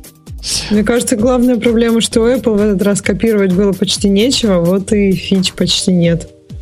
Ну, да, наверное. И, наверное, тем, да. И тем не менее, держатели Apple-овских акций выдохнули, увидев этот телефон, и кинулись скупать бумаги Apple. Они выросли на два с половиной процента в день, когда биржа падала. Да, то есть Apple помогает не собственной презентации, а по презентации конкурентов. Ну, возможно. На самом деле презентации редко чему-то вообще помогают, но и тем более, что это, в общем, небольшая цифра, два с половиной процента, особенно на фоне предыдущего падения. Интересно, мне кажется... Не, на самом деле интересно, правда, вот что. Будет ли эс джи эс четыре таким же популярным, как эс джи эс три? Будут его покупать столько же? Мне сейчас кажется, что нет, потому что есть, сейчас есть много достойных конкурентов. И, и, там, и тот, тот же самый свежий эл джи, и тот же самый эйч ти си One, и Sony сейчас выкатила очень интересную линейку, как минимум визуально интересную. И кажется, что это уже высококонкурентный рынок, а не как раньше было, когда был явный лидер эс джи эс три. А я бы голосовал за Razer, который с нормальным почти размером экрана, не такой чудовищный. Ты понимаешь, Razer как бы хорош, но он продается только в США же. Ну, кого интересует другой мир? Ты понимаешь, дело в том, что другой мир составляет примерно где-то, наверное, две трети от общих продаж телефонов. Поэтому, наверное, да. Наверное, все-таки надо смотреть с точки зрения покупок э, рынка. эйч ти эс выглядит... Мы же опять... Телефон — это же компаньон, да, который, как они говорят, life companion. у них лозунг этого Samsung новый, или не новый, может старый. Ну, вот такого компаньона, который выглядит, ну, вот так, по-самсунговски. Я даже не знаю, как это еще описать, этот дизайн. По-самсунговски. И с гордой надписью Samsung прямо на морде. Ну, его же гадко каждый раз из кармана доставать и, и чувствовать себя полнейшим лохом. Нет, ну он стал немножко больше похож на iPhone, потому что вот эта вот такая железненькая каемочка по, по, по краю пластмассового телефона, она как бы напоминает, что... Бывают металлические штуки. Я сейчас разочарую, но эта железная каемочка тоже пластик. Нет, ну она, по крайней мере, блестит так. Она, ну, ми- же... Да, она металлик-лайк. На самом деле, э, Samsung вот в одном молодцы, они очень четко уловили тренд. Вы обратили внимание, насколько все сейчас, э, э, как бы это сказать... Ну, давайте скажем, все сейчас внезапно натирают тему э, здоровья. То есть все вот эти вот там э, Fuel Plus, Fuel Band, которые там Nike в огромном количестве продает, и, и прочие другие гаджеты, которые позволяют тебе следить типа за да. своим здоровьем Жопон, и улучшать его. Да, ап, который. Да, браслетики. Система, которая называется Earth Health, да, которая, собственно говоря, будет следить за твоим здоровьем. И это очень трогательно само по себе, потому что, ну, правда, очень, очень... Э, Очень правильная тема. Очень правильное направление, по крайней мере. И то, мне кажется, то, что это не сейчас... только в да. плане здоровья, а в плане познания себя. Просто действительно интересно, сколько, скажем, там, часов ты на самом деле спишь, а не как тебе кажется. Сколько часов из этого там глубокий сон, сколько ты ходишь в день. Тебе кажется, что много, а на самом деле это два шага. Ну и вообще здорово, когда кто-то вибрирует и говорит, ну-ка встань, ну-ка побе- там, побегай или еще что-нибудь. А ты на совещании вдруг, оно как бежит в процессе. Беги, беги. Ну, можно выключить на совещании. Совещание у большинства людей все-таки там не двенадцать часов в сутки. У большинства людей, да. У меня, к сожалению, бывает и больше. По шестнадцать. Я а, тут как-то заглянул в один из своих календарей и был в шоке просто, да. Угу. Ксюша, этим проверяется как раз iPhone. Если он выдерживает восемь часов совещания на Bluetooth, то значит хороший телефон. Подарит, а, на блютусе. На блютусе, ну, да. Да. Понимаешь, у меня большая часть совещаний, как ты говоришь, они на самом деле, оп... как это сказать, они коллективные, в смысле, личные. Вживую, да? Да. И это, конечно, ну, другой эффект. Другой эффект. Мы Samsung, я Samsung гноблю, потому что я Samsung не люблю. И я Samsung не куплю. Почему? Стихами уже заговорил. Потому что, почему? Потому что я должен же быть каким-то антидотом к тому, как разливает этот мед самсунговский в ваших русских всяких средствах. У вас-то Samsung все любят, правильно? Русские, да. рю, русские особенно любят Samsung. Ну, кому занесли, те любят, кому нет, те пытаются я, быть общем... объективными. Да, ни одного не слышала хвалебного лозунга по поводу Samsung вот этой четвертой галактики. То есть про третью многие говорили, и что это ну, удачное решение от Samsung. А про четвертую ничего такого вдохновительного и воодушевляющего я не слышала. Ну, правда, не забывайте, что сейчас это очень конкурентный рынок. Вот реально очень конкурентный. Топовые андроиды вот эти. И если раньше отрыв между там, эс джи эс три и всеми остальными был очень велик, то сейчас оно как-то, ну, так. Уже не так явно. А для... Но они причем по железу очень похожи. Вот, ну, действительно, и по экрану, по остальным ключевым ну, ну, параметрам подожди, железа ну, они прям... Ну вот как ну, же вот под железу? Если Sony Xperia и эйч ти си One, они прям похожи. Слушай, все предыдущие телефоны и вообще все окружающие телефоны, они находятся в стадии плюс два или минус два. А этот уже в состоянии плюс четыре или минус четыре. В смысле, восемь ядер, это уже вполне себе того. А, ну это да. Ядра, это самое главное в Xperia. Какой-то, ядра раз, у него чистый экран? Изумруд. Да, вот ядра, это, это, это главное. У, Нет, у, вас, у, него тоже у вас реально вытесняющая многозадачность на таких ядрах. Восемь процессов сразу. В одном процессе слушайте Слушай, музыку, в, друг, в другом... В другом не напоминай мне про многозадачность. Мы с тобой оба смотрели это видео. Я до сих пор не могу. Я до сих пор краснею. А означает да. ли... Вот у меня к специалистам вопрос, что просто пояснили для меня тупого. А означает ли, что вот этот новый, как он называется, флагман, да? Флагман. Он же в августе mm-hmm. выйдет, я правильно понимаю? Ну, вроде бы да. Этот флагман, после того, как он вышел, на, на старый флагман кладут с пробором, как обычно это делают в Samsung. С прибором. С прибором? А я думал, пробором кладут. Нет, пробор кладут. С прибором, а с прибором. прибором. Понял. Все правильно. В общем, что-то на него покладут после выхода нового флагмана. Ну, то бишь, выходы новых андроидов будут только для него. Или для него не будет. Как в мире андроидов это происходит? Ну, наверное, это просто тот старый перестанет продаваться. В основном, ну, сейчас, по- по-моему, очень мало телефонов на Android, которые апдейтятся официально. Поэтому то, что для старого флагмана не будет апдейтов, я думаю, это никого сильно не удивит в стане Android.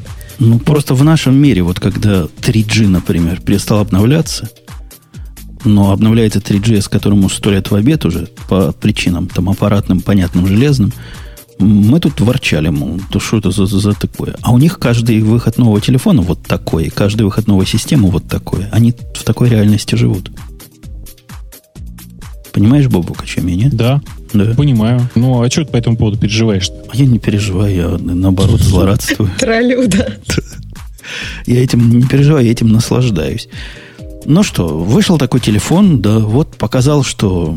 Мне кажется, они показали, что новый тренд — это дисплей побольше, пять дюймов — это вот теперь минимум, минимум. Самое то, да. Не, меня удивило, что там они про батарейку сказали, они сказали только миллиампер-часы, но не сказали, сколько вот просто часов этот телефон будет работать, потому что, ну, не знаю, на самом деле, мне кажется, пользователям как-то, ну, параллельно, что там, там, две тысячи шестьсот миллиампер-часов, пользователям хочется знать, сколько он будет работать при каком-то его, там, не знаю, нормальном использовании.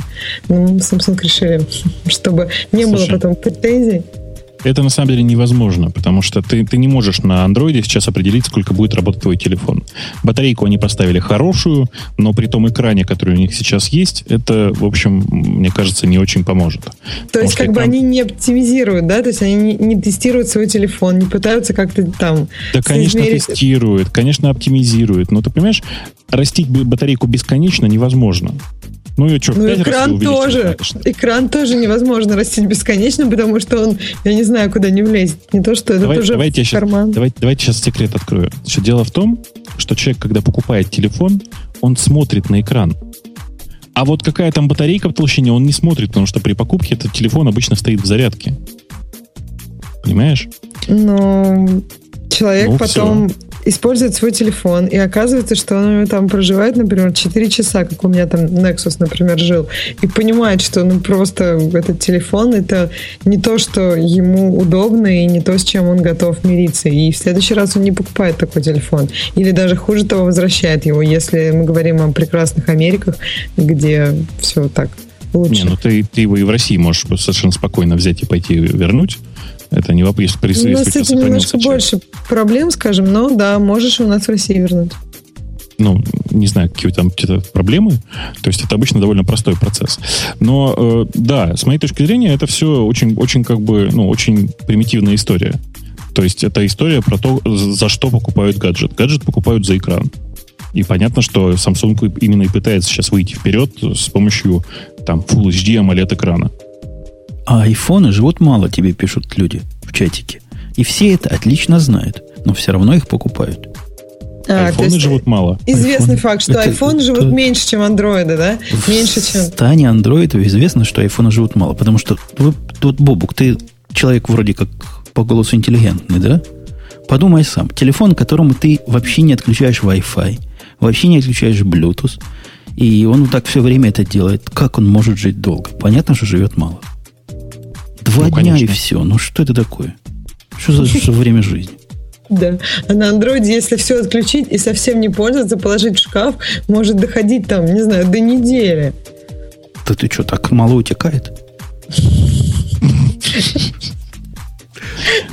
На самом деле, сколько живет iPhone и сколько живет Android, на самом деле, конечно же, очень зависит от того, чем ты, чем ты на нем пользуешься. Потому что у меня, например, во время совещаний садится любой телефон. На самом деле, я по тому, насколько сел телефон, определяю, полезно прошел день или нет. Потому что если телефон не сел, значит, день прошел полезно. А если нет, то значит, что я занимался каким-то булшитом и вообще убивал время, сидя в телефон. Понимаешь, да? Единственное, что у меня сейчас жрет батарейку по, в большинстве дней, это всякие нотификации, всякие пуши и все такое. Что-то я хотел сказать. А, к вопросу о пушах. Значит, э, вообще, пуш — это тема же такая очень популярная. Э, ко мне пришла тут э, в Твиттер вчера э, моя очень старая знакомая, прямо отличная девушка, вам должна понравиться. Э, очень такая гиковская девушка, э, которая внезапно пришла, сейчас я вам я даже зачитаю. Значит, она написала буквально следующее. «Хочу татуировку с куском кода», пишет она. Это еще ничего. Это, это самое начало. А дальше она пишет: хочу, чтобы в код реализовывал пуш в почты. Ну, в смысле, функцию пуша в почту. А, как бы вам сказать? И тут я подумал, тут я говорю: о, звоночек. Такой бынг в голове. У нас же в Радиоте огромное количество программистов, мы же все знаем. Умпутун даже про одного из них рассказывал. Вот я даже, кстати, в чатик даю сейчас фотографию, собственно говоря, того места, на котором девушка хочет набить себе кусок кода. А, в чатик дал. Жень, тебе кинуть? Я вижу. Да. Вот, вижу. Отлично. Вот, не сразу там понял, какой это орган, но теперь понял, да? Да, я тоже пришлось покрутить головой. Приличный. Понимаешь? Так вот, орган, мне кажется, вполне приличный. Чуваки, присылайте код. А на каком языке? То есть есть какие-то предпочтения? Давайте, у меня конкурс. Я на конкурсной основе. Вот. Она выберет и потом сделает фотографию с тем, как уже набито. У вас есть прекрасная возможность увековечиться на долгие годы строками своего кода. На любом языке присылайте. Повторяю, это должно быть... Какие-то ограничения, сколько строк? Никаких, никаких. Вот никаких ограничений принципиально не делаю. Единственное ограничение — это должен быть пуш почты. Понимаете, да? Так вот, присылайте... Я буду отбирать и ей пересылать, и она будет смотреть на то, как это красиво или некрасиво выглядит. Тут же еще код должен быть красивше. Да, значит, не пи эйч пи. Ну, всяком. А, оно же должно с ее другой татуировкой совпадать? Или это у просто... Нее... Нет, нет, это не должно совпадать. У нее другой такой татуировки нет. То есть попа почты там нет, если ты это имеешь. Ниже, ниже поп почты. Я имею в виду, что там правее или левее. Что-то такое готичное изображено. Может, и код должен быть готично выглядеть? Нет, нет, нет. На никакого, форте, например. Никак, никакой готики. Девочка вообще очень-очень, э, э, так сказать, продвинутая. И вообще она вся очень айтишница, очень айтишная девочка. Несмотря на то, на то, что прилично выглядит. Это вот, как бы, Ксюша тоже редкость, имей в виду, имейте в виду. Что, все девушки-айтишницы неприлично выглядят? Ну, с ограниченной степенью приличности. Ну ладно, странно как-то. Мальчики обычно прилично выглядят. В общем, в общем, присылайте на мою почту, ну или там на почту подкаст собака радио ти точка ком, я там буду отбирать. Хотя вот. Я что-то сомневаюсь, что тебе дельное пришлют, ну посмотрим. А пришлют недельное, я, естественно, я про это еще напишу у себя в бложике, потому что такой конкурс нельзя упускать. Я еще про это напишу у себя в Твиттере, но у вас же есть прекрасная возможность, ну у вас же есть возможность дольше подумать. Вы же понимаете. Да, фора, у вас есть фора. А да. с- самые крутые примеры, вот если вы напишите этот код и вы татуируете его на себе, и вот и так его пришлете, вот это, наверное, пойдет вверх списка сразу, Бобок, да? Не, я думаю, что нет, все наоборот. Ты про девочек плохо думаешь. Девочки же, они же наоборот за, за оригинальность. Да, понимаешь? Хотят быть просто уникальными. Это, это уже ну, другим такая фантом, уже есть. Другим фантом будем набивать. Нет, но все равно это уже не то. Надо, это, кстати, оде- это, это, кстати отдельная, отдельная хохма. Я думаю, что надо написать еще автору шрифта, который Прагмата. Знаешь, да, Прагмату шрифт? Прагмату. Ага. Э, на тему того, можно ли использовать его шрифт в татуировке. Интересная мысль. По поводу авторов. Давайте о чем-нибудь хорошем, а то мы все унылом говорим. Альфред два. Это ведь событие. Вот для узкого круга людей, которые далеки от Самсунга, это событие этой недели. Как ни крути. Бобу, а вот Ксюша, вам это событие? Нам, ты сейчас нам про все это расскажешь, потому что я так его и не посмотрел. Я его смотрел в бете, а в релизе я его еще не посмотрел совсем. Ну, вводная часть. Альфред, это то, чему у нас... Вот просто это самая моя большая удача Радио Ти, то, что я тут с Бобуком сижу, и он нам рассказал про Альфред. Причем с первого раза я сказал: Бобук, ты не понимаешь вообще ничего. Зачем нам Альфред, когда есть Spotlight? Помнишь такой не бред? Проникся, бред, бред который я нес. И вот тогда меня Бобук поразил двумя вещами. Во-первых, вот этой тактичностью. Нет, сказать, ты чудило мудрый. Нет, он сказал: ну ладно, да. Но аккуратненько, вот так интеллигентно. Я второй раз его интеллигентом обзывал сегодня. Напомнил еще выпусков через десять. И, в общем, дошло.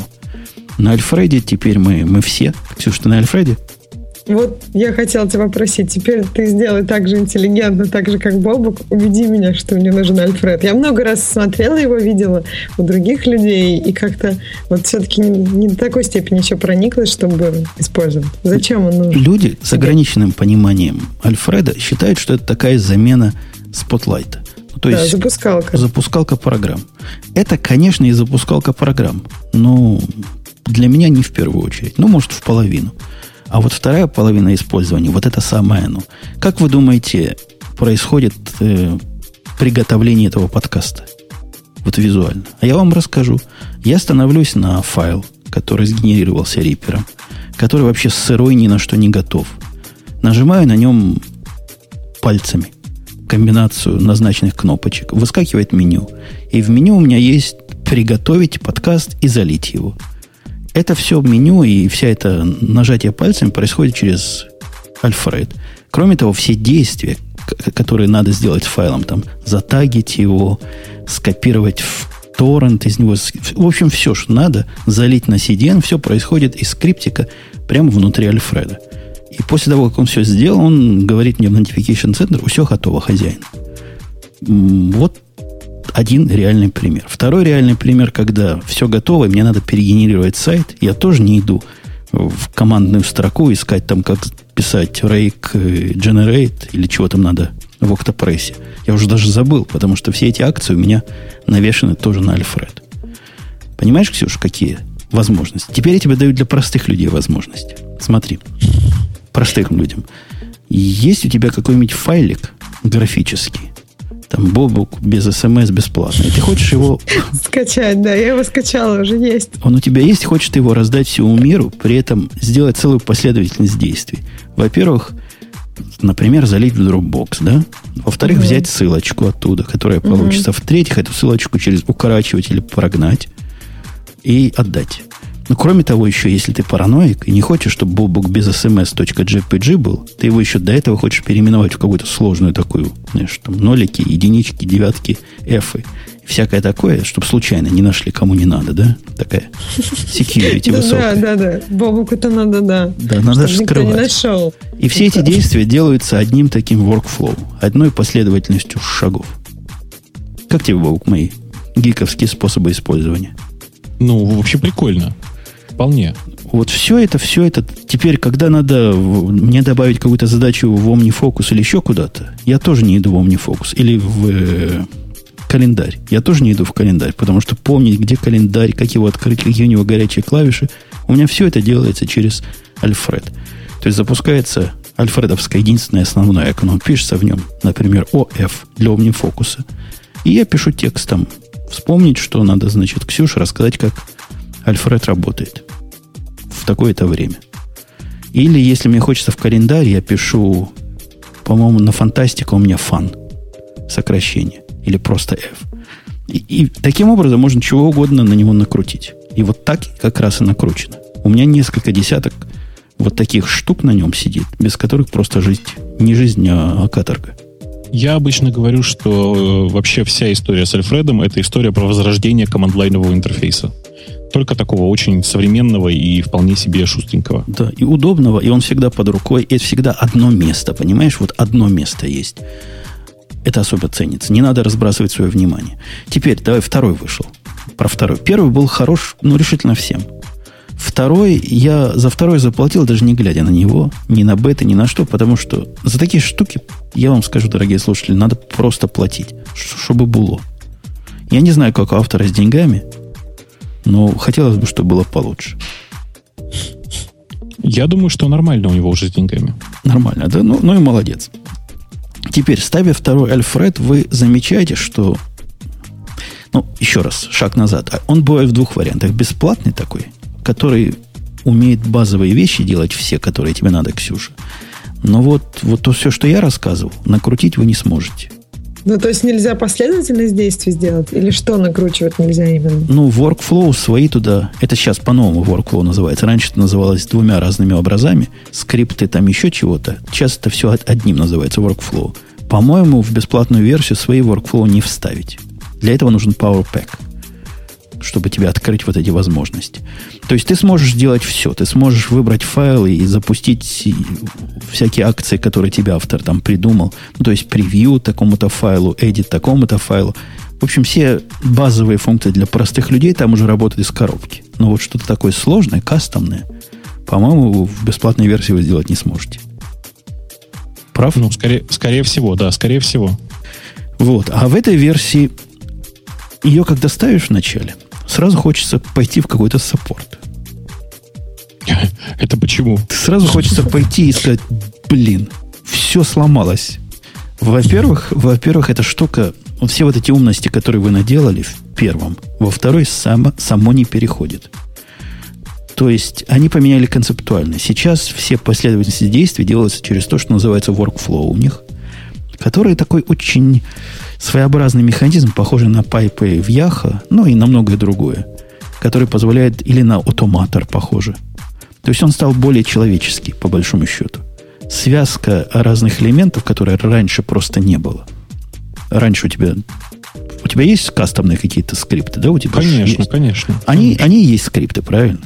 То конечно. Есть, если тебе надо что-то сложное было сделать, ты задействовал автоматор, наверное, или, или Apple скрипт. Ну, я скорее писал просто там такие длинные башевские скрипты или там как-нибудь так. Да, но башевские скрипты иногда сложно написать, чтобы они интерактировали с окружением остеновским, да? Что ты сейчас сказал? Интерактировали? Интерактировали. Взаимодействовали.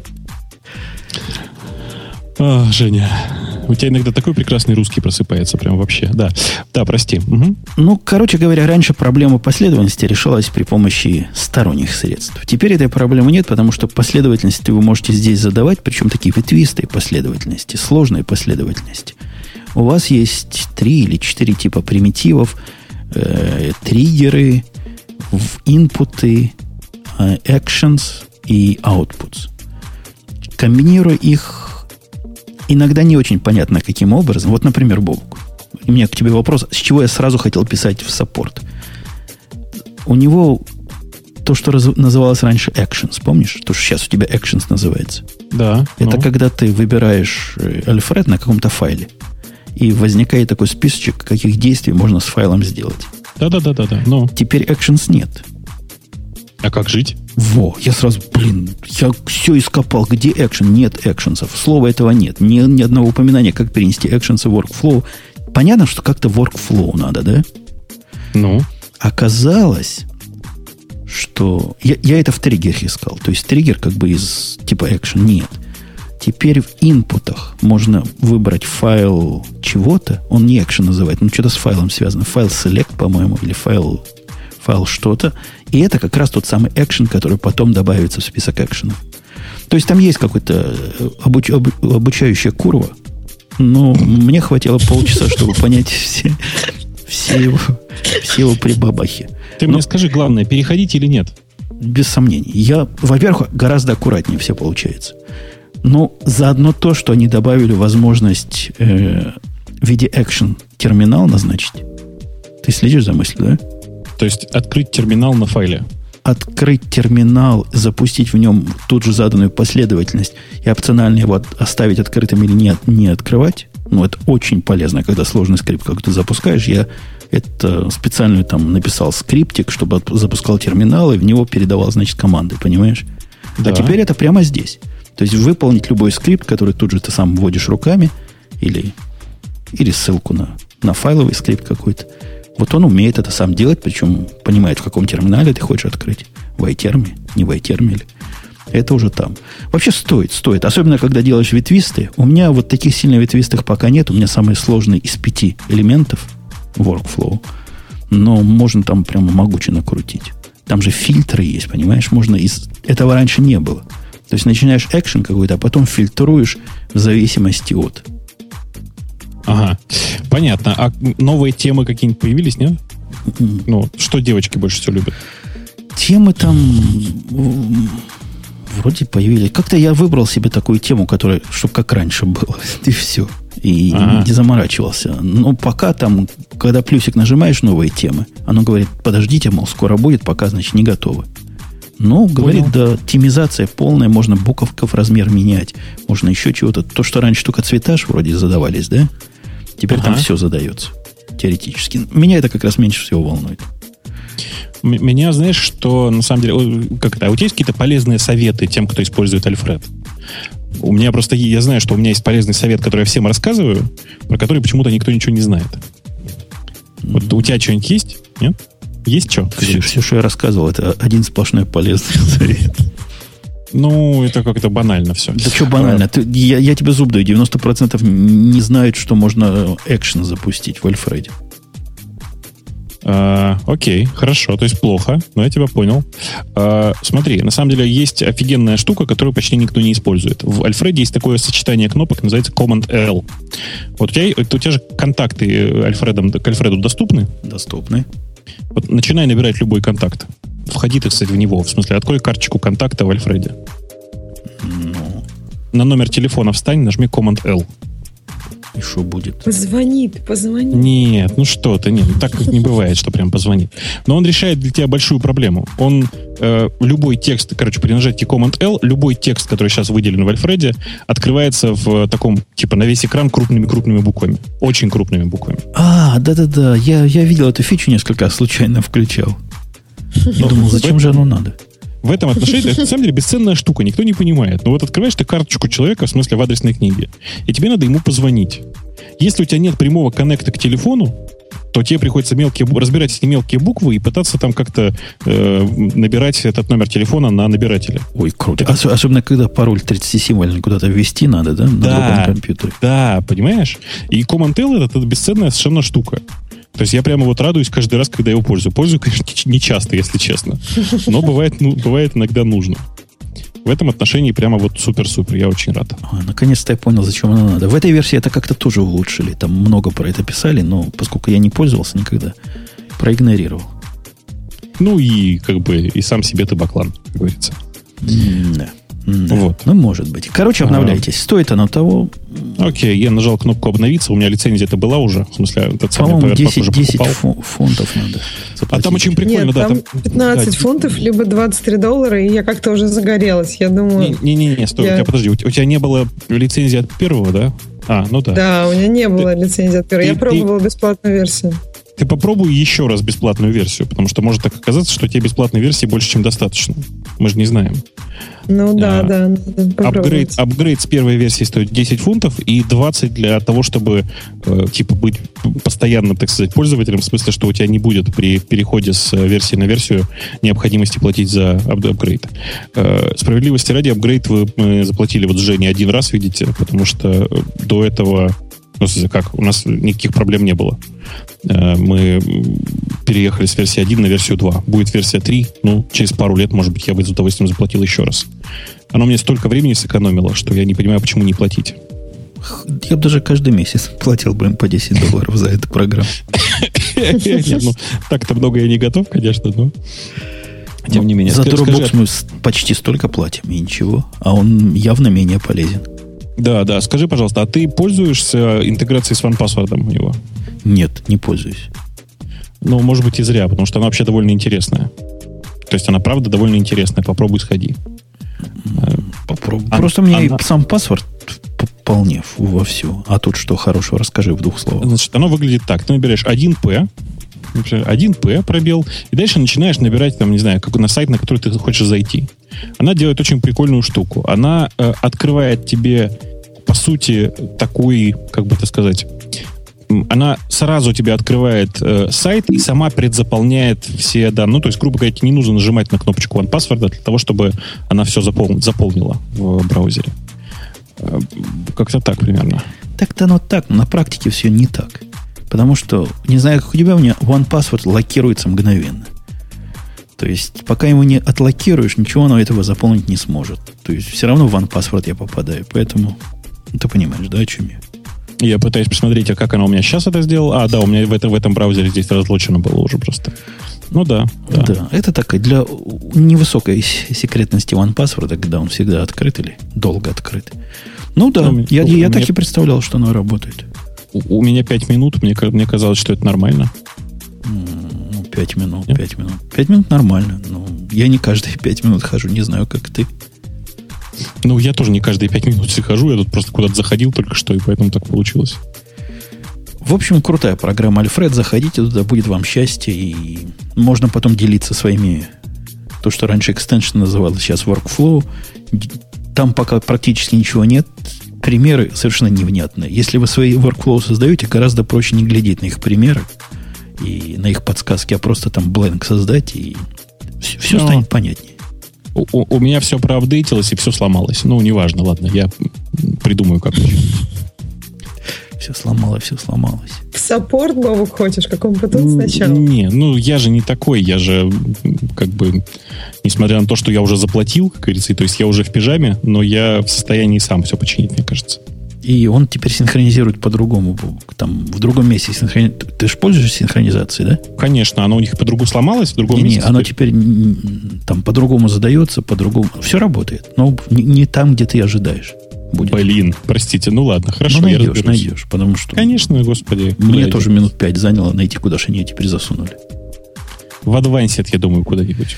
В адвансет, да, в, в, какое-то, в, в какое-то ухо особое, да. Где-то там, в общем, найдете. Да. Вот такая, okay. вот, вот, такая вот история радостная. Всем, всем об, обдавляться. Такая минутка полезности была. Обдавляться. Да, хорошее выражение. Мне кажется, это хорошая идея для о эс X, для каких-то новых, ну, в качестве новой фишки о эс X сделать встроенный Alfred. Ну, у них... Не, они для простых людей. Это штука для гиков, вот конкретно для гиков. Потому что для простых людей действительно Spotlight, вот все, что я Бобуку нес, это была правда. Он запускает замечательно Spotlight'ом все можно. Не надо тебе ничего другого. А для непростых, ну, тут действительно, это гиковские штуки. Ну, много ли люд- людей пайпсами пользуются? Сложность вот этой штуки выше, чем сложность Yahoo Pipes, по большому счету. Так что не для всех. Вряд ли в Остен ну, да. она появится. Да, Остен никогда не делает ничего для гиков. Ну, это логично. Ну что, послед... мало. Последний гробик на сегодня. Formspring. Конечно, давай. Formspring. Ты пользовался? Тысяча. Ты у меня, у меня там больше тысячи вопросов и больше тысячи ответов. То есть ты пользовался этим сервисом для девочек, я правильно помню? Понял? Я, я даже не знал, что он для девочек. Сервисом для девочек? Это они меня как-то в свое время как-то напрямую туда пригласили, видимо, как звезду. Я, зареги... я же его не сам находил. Как-то они меня завлекли, и после этого конечно, пошло. Конечно, пошло. конечно. Да-да-да-да. А потом, кстати, Бобук, ты там тоже есть. Ну, что ты брешешь? Я видел. Ты там даже у меня в друзья. У меня там один друг был. Ты.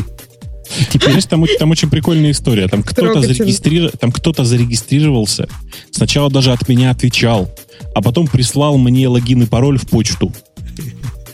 Раскаялся во всех грехах? Ну, как есть. То есть я прям даже не знаю. Вроде не раскаивался, но что-то такое было, да. Был это сервис, в который исключительно... Я объясняю аудитории, не в курсе. Исключительно для того, чтобы задать вопрос звезде, и, может, звезда снизойдет и ответит. И я так понимаю, была такая идея, да? Приходит да. да какой-то катчер, кетчер. Как вашего идола девочек зовут? Ксюша? Я не знаю, там есть какие-то идолы. М-м, блин, как же они другие? Бибер. Бибер. Бибер. Привет, да, туда Бибер. Это же, наверное, идет. Не говорю угу. о по Путуне. И раз им опаньки вопрос можно задать. И самый идиотский задать вопрос. Потому что по умолчанию, да не по умолчанию, у них вначале вообще не было никакого, вот идеологически не было, ни фильтрации, ни ничего такого. Ты не мог ограничить, что тебя спрашивают. А мог только их игнорировать. Потом добавили. Мы об этом тоже говорили года, наверное, два назад. В общем, четыре года они вот так жили, увеличили свою аудиторию, потихонечку, помаленечку, и хакали, как всех. Но при всем при этом мысль о том, что где деньги, Зин, им не приходила в голову. Мне кажется, кончились. приходило. Мне кажется, приходило, но они просто не особенно за это заморачивались. Ну да, ну, они ходили кажется, за новым что... раундом этих инвестиций. Инвестиций. Да. да. да Мне кажется, при... что еще Твиттер... Э, ну, сейчас можно в Твиттере задать вопрос везде, и как-то Formspring не один, и какой-то эксклюзивности у них нет, поэтому, наверное, и Твиттер-то не может придумать, как им все это монетизировать. По, ну, вот в глобальном масштабе. Нет, тут а... по-другому. Ты можешь, конечно, задать вопрос везде, но здесь был личные вопросы и, и публичные ответы. В этом была, собственно, фишка. То есть все, кто заходит на мой Formspring, видят тысячу вопросов и тысячу ответов. Ну, а в Твиттере можно тоже увидеть ну, попроб, ответы попробуй, людям. Да, ну попробуй все это найти, да? кому на что отвечал. Ну, явно... Ну, сложнее немножко, да, потому что там все это утонет в каких-то бытовых сообщениях. Ну, каких-то других вопросах, а не просто чистые вопросы там о чем-нибудь. Чистые вопросы, грязные ответы. Да. Не, ну я, я просто сужу по себе, я просто знаю, что я э, пару раз всего пользовался этим сервисом, и пару раз, и оба раза я э, задавал анонимные интересующие меня вопросы вполне интересующим меня девочкам. Э, и оба раза это было, в общем, довольно давно. Отвечали? А, один раз да, а второй раз соврала. Откуда ты узнал? Ну, потому что я задавал вопрос так, чтобы проверить, соврет она или нет. Это же очевидно. Ну то что? А, а, то есть ты ее знал, она была не звездой для тебя? Конечно, конечно, что... Ну, ну, фу, как неинтересно. Он пришел как, как анонимная звезда, вопрос. Понимаешь? Все наоборот. Он извратил из-за таких, как ты, Бобук, их и закрыли. Закрыли, да? Да, да, да. Я вообще, я вообще очень люблю, я всем рассказывал, по-моему, уже много раз, я очень люблю такой неправильный, может быть, термин. Знаете, девочки, которые звезды в Твиттере, это, это называется твизда. Я такой же. В смысле, я тоже твизда. Кстати, Аумпутун вообще был твиздой, а теперь он не твизда уже больше. Да, я попытался оттуда... У них теперь сервис такой, типичный форс... У них с сервисом было всегда плохо, я тоже жаловался. То есть вообще с ними поговорить там было невозможно. У меня аккаунт в каком-то странном состоянии всегда был, года три. Через Facebook зайти можно, через пароль зайти нельзя. Причем там какой-то такой мертвый цикл. Один на другой перебрасывает. Я писал им, писал. Вообще, ни ответа, ни привет. А попытка экспорта. Теперь они говорят, заэкспортируйте все. Попытка экспорта говорит, вас, значит, джаб заскедулят. Типа, так. Ждите. Прошло с тех пор, как я заскедулил, уже больше двадцати четырёх часов. Он все еще в состоянии, мол, ждите. Ну, может, многие кинули все эти двадцать восемь миллионов юзеров. Но все равно, ну, сутки ждать, там, тысяч, там, я не знаю сколько, десять килобайт всего информации надо отдать мне. Видимо, они икс эм эль-чик или JSON построят. Что-то собираются построить и отдать. Но вот если не отдадут, то все, сливает воду. Ответа от них получить на свой запрос невозможно. Видимо, сидит одна девочка на саппорте, а ее силы ограничены. А ты пятьсот в очереди? Она одна, она с двадцати восьми миллионов. Да. Давай вот эту тему, которую ты сказал, что... А нет, не ты сказал, а которая проплаченная. Гигаум нам тебе не занес? Мне нет. Я... Как же она я, проплачена я... тогда? Я Ома, к сожалению, очень плохо знаю. А гига... Закон Ома. А, а гига да. знаешь? Ну, гига, Ом, это как Ом, только много раз. А, это тысяча миллионов раз. Да. Прекрасно. Видишь, как мы арифметику, Ксюша, знаем. Ты читала такое? Google Compute Engine. Ты знаешь, да? Это как Amazon и си два. Uh-huh. И uh-huh. против Amazon и си два. Один счастливчик сравнил, или несколько счастливчиков сравнили, чтобы понять, кто лучше, кто хуже и вообще как. Доложите обстановку. Кто, кто, кто читал? Доложите обстановку. Конечно, Ксюша должна доложить. Так, я уже изучаю тему пользователя. Мы же согла- решили, что последний гробик. Ну, хорошо, ладно. Значит, так что, Бобок. На Гигаоме вышла большая статья, которая сравнивает Google Compute Engine как систему, которая позволяет создавать, давай скажем, виртуальные сервера с Amazon и си два, и, конечно же, в этом сравнении и си два проиграл. Иначе бы мы об этом не говорили, мне кажется.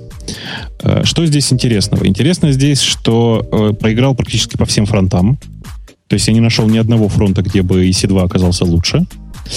При этом здесь нужно сказать честно, что здесь нет двух сравнений. Первое.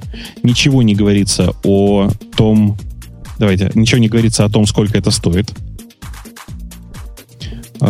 И ничего не говорится о том, с какой, с какой производительностью работает вся эта система с input-output. Я не нашел. То есть я нашел... Как это сказать-то? Сейчас выражусь. Я нашел их среднюю производительность, среднюю производительность, когда они производили тесты. Совершенно не нашел никаких несинтетических тестов на эту тему. Я, правда, это смотрел с неделю, наверное, назад. В смысле, несинтетические тексты, тесты. Может быть, с тех пор что-то вышло. Чем синтетические от несинтетических отличаются в э, случае с виртуальными средами, сейчас вам расскажет Умпутун. О. Ну, я, подожди, про номера. Они какие номера-то сравнивали? Сравнили скорость загрузки. Это не так смешно, как может показаться. Это виртуалки, которые on-demand создаются, поэтому действительно скорость создания и загрузки потом этой виртуалки автоматически важна. Вся идея-то в гибкости и динамичности своей инфраструктуры. Но тут делает джи си и, называется это, и си два как стоячего. Причем в разы и даже где-то на порядке. Вместо тридцать секунд, которые в Google, в Гугле, там сто двадцать секунд до триста секунд на и си два. У меня никогда триста секунд не было. Но, наверное, бывают такие сложные ситуации, но когда триста. Об, обычно, обычно около двух минут все-таки, прости. Около, там пару минут загрузка занимает. Да. Это не очень критично. То есть время э, гибкости расширения вот даже в пять минут, а триста это пять минут. Да. Не такая, чтобы уж сильно про- большая проблема, если у вас проактивный такой мониторинг, который может предвидеть, что вот надо скоро новый инстанс будет. Ну, плюс-минус пять минут. Я бы тут не стал это как во главу угла ставить. Основная такая фичка. Вторая фичка по I O, I O, I O по волюмам. Сравнивали они и би эс-волюмы с, с то, что в джи си и есть. Я не знаю, как оно называется. джи си и Disks называется. Угу. Так и называется, по-моему. Да, и по вот такому сырому аю они опять делают их. Делают по записи сильно.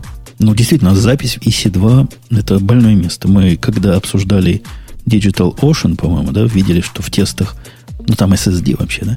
Видели, да, что в тестах на запись вообще там разница. М-м- по чтению Ты... они сравнимы, да? По чтению сравнимы. Я, ты понимаешь, почему я намекаю на синтетические тесты? Дело в том, что и и си два, и джи си и это, это виртуальные машины. И, ну, как бы вы ни крутились, они все равно конкурентны в рамках одного физического юнита. В смысле, есть физическая железка, на которой бежит много инстансов э, там, на и си два или любой виртуальной среды. И э, очень сильно зависит от того, в каком состоянии сейчас этот юнит, э, скорость, особенно записи, очень сильно зависит.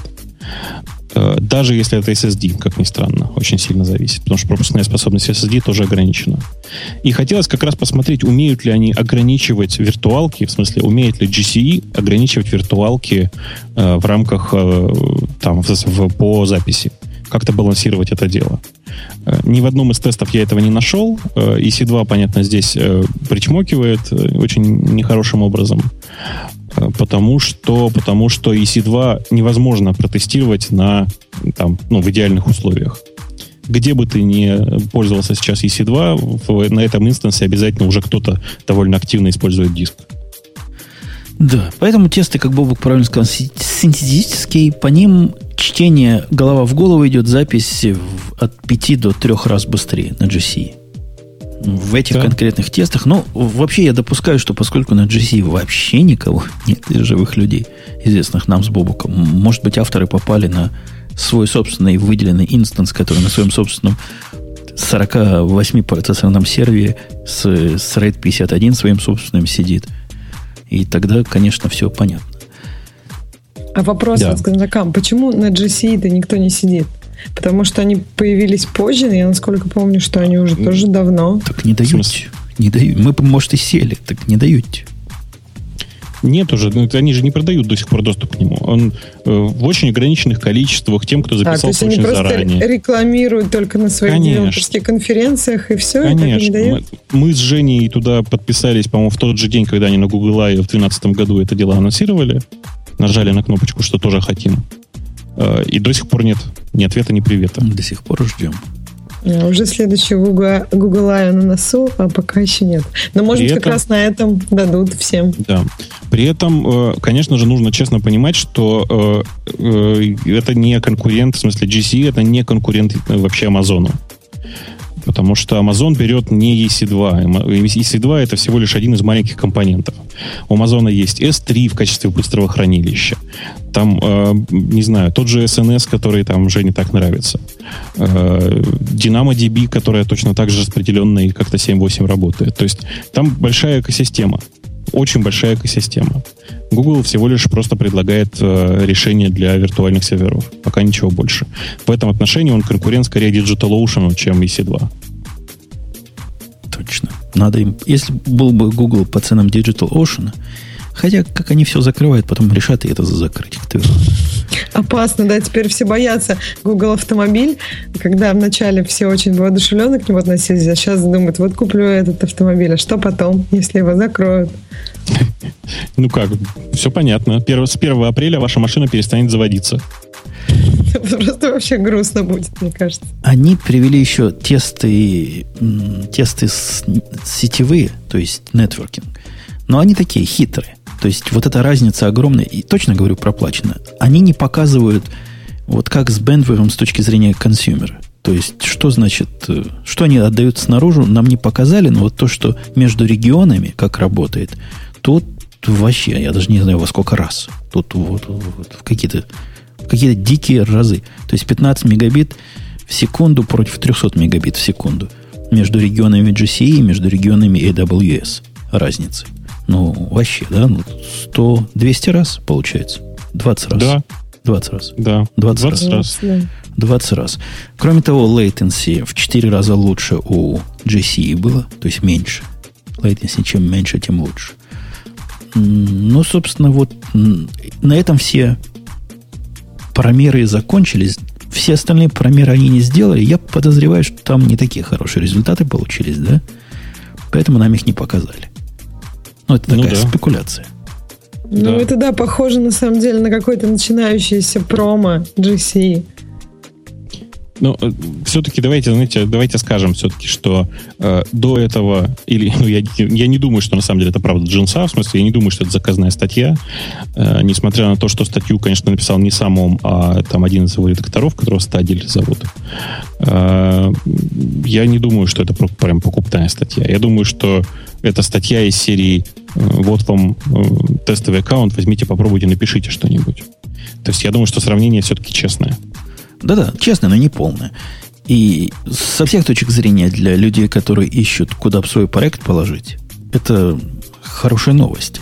Если, если в джи си ай действительно станет реальностью, и эй дабл ю эс не будет монополистом, то представляешь, с какой скоростью они будут цены тогда снижать. Они и сейчас снижают, что аж свистит.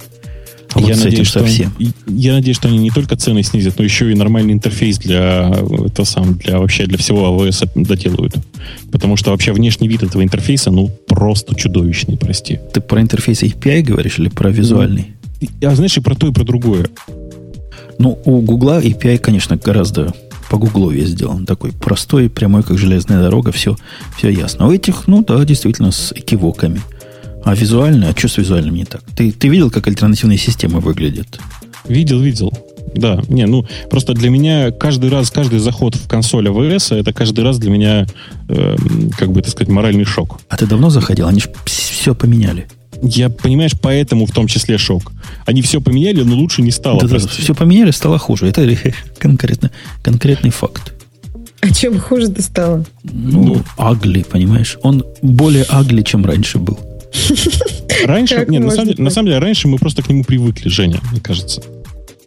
Как, как с той козой, побегает и привыкли. Он был родной, он был родной агли, да? А сейчас какой-то вражеский. А сейчас он веб-два ноль-ненький такой, но не, не менее агли, чем раньше. Мне кажется, еще более агли, чем раньше, прямо там вообще.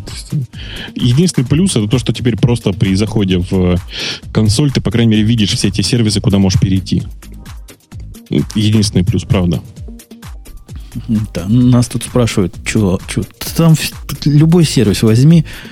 Я не специалист по юзер-интерфейсу, но когда для того, чтобы мне запустить в, в Динаме простой запрос через интерфейс, я понимаю, что единственное, что я могу запустить, это по, не помню, как у них главный ключ называется, по полному совпадению с главным ключом, а мои secondary, или второй индекс тоже как-то называется, он отказывается сделать, а когда для того, чтобы скэн сделать, нужно себе извернуть руки. И, в общем, понимаешь, что проще, чем в этот интерфейс заходить для простых вещей, скриптик на питоне написать. Вот это да. называется агли-интерфейс. Да, мне кажется, очень. Ботой воспользоваться, знаешь, да? Там такая штука, бото называется. Да. Да. В общем, ждем. Ждем, как выйдет гугловый, у них-то все будет, как в Gmail, все будет, представляешь, такое все. Раз, с лейблами, там, со всеми делами. Ой, красота нечеловеческая. Ой. Только да. ожидать. Ну, в общем, конкуренция, да, она всегда делает, ну, работает на руку пользователю, поэтому ожидаем. Ну, в данном случае, скорее, на ногу. Я это самое. Хочу, наверное, просто нас толкнуть уже к темам пользователей, потому что я, к сожалению, сегодня засыпаю что-то чудовищно. Да-да-да. Тема да, пользователей. Да, да. Оксана. Да, значит, самое, наверное, первое, что было довольно высоко, ну, там мы много чего обсудили, но вот первое из того, что не обсудили, это антимонопольная служба России займется проверкой Гугла. Ну, в смысле, Гмейла, почты Гугла. И на, на предмет того, что Google использует информацию пользователей для показа контекстной рекламы. И вот замечательная Наталья Касперская, директор компании InfoWatch, считает, что Google все-таки нарушает действующие законы Российской Федерации, и за это его накажут. Да-да-да. Его будет наказанный. Тема, тема не нова, да? Когда они только выкатились, многие наезжали. Французы всякие судились. А теперь вот и слушай, ну тоже. Ты же понимаешь, что французы, они как бы э, все такие, в смысле, что они очень странные, говорят на непонятном языке и немножко французистые. Э, от наших-то это, в общем, было странно ожидать такого. Правда, странно. Я, я, я не понял, как бы, вообще этого наезда. То есть для меня э, непонятным остается тот факт, почему только это всплыло только сейчас, при том, что Gmail существует уже очень давно, и законы в области защиты персональных данных, вот конкретно касающихся тайной переписки, их давно не, не меняли. Чего вдруг ФАС это вдарило в голову? Мне, например, непонятно. Мне кажется, у ФАС очень говорящее название. Ну, понимаешь? Команду дали. Да-да-да. А самое-то интересное другое, что там, вы понимаете, антимонопольная служба. Какое отношение имеет Gmail к монополизму? Какой же он монополист, когда Яндекс есть, правильно? Да, в смысле, какой же есть монополист, когда самый крупный игрок здесь это Mail.ru? Начните с Mail.ru. То есть нужно наехать на Mail.ru. Они тоже используют почту пользователей для всяких нехороших действий. Они, не, зуб даю, они используют вот эту личную корреспонденцию для того, чтобы взять вот эти байтики и записать себе куда-то на диске. Что явное нарушение, правильно? Какой кошмар, да. Явное нарушение. За, всех законов. Да, я думаю, она сочтет это прямым нарушением нашего законодательства. Знаете, особенно трогательно в этом, в этом отношении, когда я вижу эм, людей. Я сейчас просто пошел по ссылке на, стыдно сказать, на Хабр, и там увидел э, обсуждение про то, что это наверняка Яндекс с Mail.ru, с Mail.ru договорились, значит, и наехали на Google. Чу, чуваки, вы понимаете, дело в том, что для нас ФАС такая же вредная организация, как для Гугла с, с, с любыми другими там яхами. То есть, с моей точки зрения, не дай бог, если ФАС чего-то такое с Gmail сделает и чем-то ему повредит. Потому что, как в том анекдоте, ну, их убьют, за нас возьмутся, вы же понимаете. И, ну его нафиг. У нас тоже можно наверняка что-нибудь найти. Например, у нас браузеры, которые э, показывают почту, они же ее явно анализируют. Там же буковки выводятся точно такие же, как в письме, которое я послал. Понимаете? То есть для меня это все прямо, прямо очень страшно. Вот. При этом чуваки, которые говорят, что все это из-за того, что почту Gmail нельзя читать, ну, как бы вам объяснить-то? Ну, прекратите меня смешить. Ну, конечно, вашу почту читать совершенно несложно. То есть, если, если кому-то, если ФАСу захочет, если не так, если ФСБ захочет читать вашу почту, она это сделает в рамках сорма. Вне зависимости от того, есть там эс эс эль, нет там эс эс эль, никого это волновать не будет. Как раз про эф эс бэ читать э, и вашу почту на этой неделе была новость о том, что российские спецслужбы научились прослушивать Skype. И дальше было опровержение этой новости, что от компании Skype, что вовсе такие и не научились. Не так. Не так. Значит, вот, вот что было, вот что стало известно. В какой-то момент внезапно вдруг всплыли э, логи, э, которые позволяли, которые явно были из Скайпа в одном из, в рамках одного из дел. Э, и тут же все вспомнили, что, кажется, э, российские спецслужбы получали исходные тексты Скайпа. И действительно, у российских спецслужб есть исходные тексты скайпа, которые нужны были для сертификации, тролля-тополя, все такое. И, ну, понятно, что на самом деле они есть почти у всех спецслужб, эти исходные коды э, скайпа.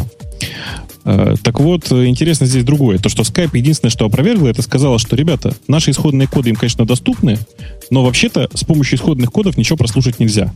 Это все, что сказали ребята в скайпе. Как-то так.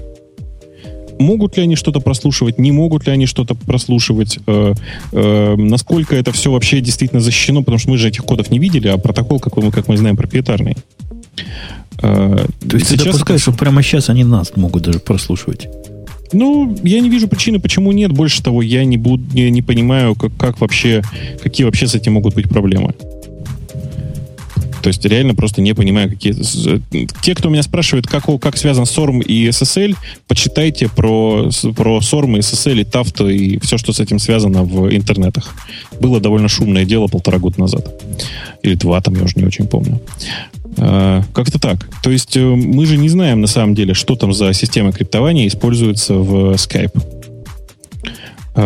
И мы не знаем, есть ли возможность отключить этот протокол так, чтобы нам было не, не, не видно. Потому что мы же понимаем, да, все, что если жить в системе, что у нас есть man of the middle, как это сказать, человек в серединке, man of the middle, и понимаем, что этот человек может модифицировать пакеты. Это автоматически. Вот, да? Вот ты опять про пакеты, да? Да, опять ты мало получил за прошлый раз. Нет, ты не знаешь, о чем я, нет? Нет. Я не знаю, почему Сван во время выпуска молчал, но пришел специалист в наш... Ты видела, да, Ксюша? Не? Не-не-не, я даже не видела. Это в комменты пришел специалист. В наш твиттер куда-то пришел специалист и говорит, слушай, когда программисты говорят про нетворкинг, это просто бугагашечки какие-то. Пакетики, говорит, у них там ходят. Ха-ха-ха. Давай, Бобу, официальное опровержение. Вот на самом мы это понимаем. Может, они не знают, специалисты по сетям. Мы понимаем. Не пакетики. Электроны ходят. Но больше того, они еще и ходят неравномерно, потому что, ну, ты, мы же знаем, что там в сети есть петли, и электроны-то в, этой, в этих петлях искривляются. Запутываются даже иногда. От этого и все помехи. Ну, а, да, да. да. И провода так, надо да. наклонять, чтобы электроны быстрее по ним бежали. Кто-то там в чате у нас написал, проблема русского интернета в том, что люди верят, что их не слушает государство. Ребята, это проблема интернета. Да, вообще интернета, не только русского. И, и не государство, а, давайте я перефразирую, проблема интернета в том, что люди верят, что их не слушают. Да, что в интернете ты инкогнито, и можно сказать там все, что угодно и сделать. То есть это просто как бы, ну, святая наивность, я бы так сказал.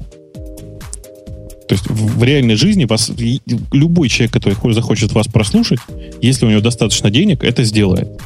Большой проблемы здесь нет. Правда, честное слово. Эм, что-то, заканчивая, завершая эту историю со скайпом, должен сказать, что действительно была недавно э, такая грустная история. По, в смысле, стало известно, что Skype в последнее время практически не peer-to-peer. В смысле, стало известно, что э, компания Microsoft поднимает много серверов для того, чтобы трафик Skype шел через них. А зачем? Ну, чтобы как-то обучаться? Не... Нет, на есть официальное и, не, и неофициальное объяснение. Официальное объяснение звучит так, потому что э, из-за peer-to-peer было низким, было низким качество связи. На практике качество связи ухудшилось, если что. Вот. Ну и вообще peer-to-peer, оно улучшает качество связи, потому что, ну, меньше узлов проходит. То есть, по идее, Ре- качество... В реальности это больше, ты же понимаешь, да? Что в ситуации, когда есть сервера на стороне Microsoft, то этих, этих серверов, этих э, хопов всего два. Коннект к серверу Microsoft и из сервера Microsoft коннект к второму человеку. В реальности их немножко больше получается. Э, как-то так.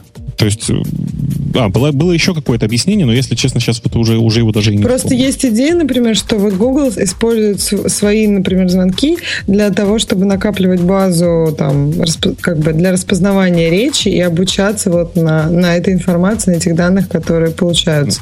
Ну То да, есть... но, да, но ты понимаешь, что для этого нужно, чтобы люди правили тексты. Это, ну, это правильная история, но это история да. про то, как работает этот самый, как он называется, который Grand Central раньше был. Женя, как, как, как пользуется тот телефонный сервис, которым ты пользуешься? Google вот Voice да. называется. Google Voice. Да? А, Google Voice. Google Voice. Собственно говоря, да. там же угу. одна из важных фишек — это то, что есть транскрипт твоего звонка. Ну, может подожди, быть, может да. быть, у Skype совсем скоро появится эта фича. То есть они же не могут сначала сделать эту фичу, правьте нам э, то, что вы сказали, а потом уже сделать это. Ну, сначала они подготовят инфраструктуру, соответственно, потом выкатят эти данные. Потому что, ну, ну чтобы построить speech recognition, нужны данные. Сейчас они есть, по сути, только у Google. И Microsoft, ты знаешь, ты, знаешь, ты меня прости, накопить. Пожалуйста. Я, вот ты просто сейчас говоришь вещь, которая с точки зрения людей, которые работают voice, с voice recognition, которая выглядит очень смешно. Дело в том, что для того, чтобы построить массивный voice recognition, единственное, что нужно, это патенты. Понимаешь? Ну, нет, это патенты нужно, чтобы продавать его, скажем. А чтобы построить его и... Ну, я вообще говорю это... Ну, От, из-за общения с людьми, которые как раз делают speech recognition. Я, например, знаю, почему компания Nuance так хорошо продвинулась в этом деле. То есть это, это не мои какие-то домыслы, это практически из первых уст. Но, видишь ли, я просто пере... очень много общаюсь с ребятами из Nuance, э, и у них есть нюанс. Разные люди в разных э, кусках Nuance говорят разные вещи. Ну, это всегда да. тогда. Это одно из мнений просто на людей, которые да, вот в этом да, бизнесе, да. скажем. Просто, просто я, так как я смотрю за этим бизнесом, именно с точки зрения бизнеса очень давно, я могу точно сказать, почему продвинулся Nuance. Причина простая. Они мастерски покупали и давили на всех тех, кто нарушал их патенты. И все, собственно говоря. Нет, подожди, ладно, а про качество, то есть согласись, что у Nuance, ну в какой-то момент, я вот не знаю, как сейчас, но вот когда я все это тестила, может это полгода назад, то, что было у Гугла в продакшене, то, что было там у Nuance в продакшене, у Nuance было гораздо лучше. Причем тут патенты, то есть это, Значит, это еще и реализация. Ну, в смысле, кроме патентов нужна еще и реализация, ты говоришь. Ну, да. на, сам, на самом деле, все алгоритмы, которые сейчас используют и Nuance, и Google, они очень простые. Нет сложности в, в алгоритмах. Есть сложность а в, обучающей, в обучающей базе. И э, при этом обучающую базу, базу, конечно, Google купил. Купил ее достаточно давно. Обученную, в смысле, в виде Grand Central. Э, у Nuance база по-прежнему обучающая, обучающая больше. И больше того, у Nuance есть две раздельных технологии для распознавания голоса. Одна называется Dragon чего-то там, а вторая называется, собственно, Nuance Voice Recognition. Это две раздельных технологии. И то, что они раздельные, помогает им тоже очень сильно улучшать одну систему с помощью другой. Вот смотри, обучать. Ты говоришь, что вот очень простые, да, технологии, ну, то есть э, про- алгоритмы очень простые, но при этом там у Nuance две технологии, у Гугла одна. Ну, то есть если они такие простые, какая разница, какие технологии? То есть, в смысле? Все-таки... Но, нет, не, но... не, не, нет, смотри, есть принципиальный, принципиальный вопрос. Принципиальный вопрос такой. Есть технологии по распознаванию голосов, то есть любого голоса. Угу. Есть технологии, которые умеют оптимизироваться под твой конкретный голос. Поэтому у Nuance их две, этих технологий. Google а, сейчас ладно. занимается только одной, которая называется распознавание голосов, то есть voice recognition. И вот а, посмотрите, мы... посмотрите в да. чатик, как выглядит типичный результат этой распознавания. Я как раз запустил. Народ не понимает, что за хрень я написал. Это не ко мне, это к Гуглу. Мар... Про Марлоков что-то. Там текст, который... Ну, вообще, то есть он настолько ничего общего не имеет с реальностью. Ну, то есть совсем, понимаешь? То есть, ну, вообще, даже по ключевым словам он другой. То есть все имена, которые тут есть, это, это все, имена, ко- все имена, которые Джейн, есть. Эндрю и так далее. Они вообще, там, там имен не было по жизни. Там, там есть Drinks. Это, это был отчет о простой технической проблеме. Никто Марлоков никуда не звал, и, и никаких мазер. И не пил. Dinner right now. Там. Он пытается наложить, видимо, на что-то похожее. Рвет на фразы короткие зачем-то. Ну, в общем, вот такое. Вот такое из них выходит. Вот, вот такое. Ну, что я могу поделать?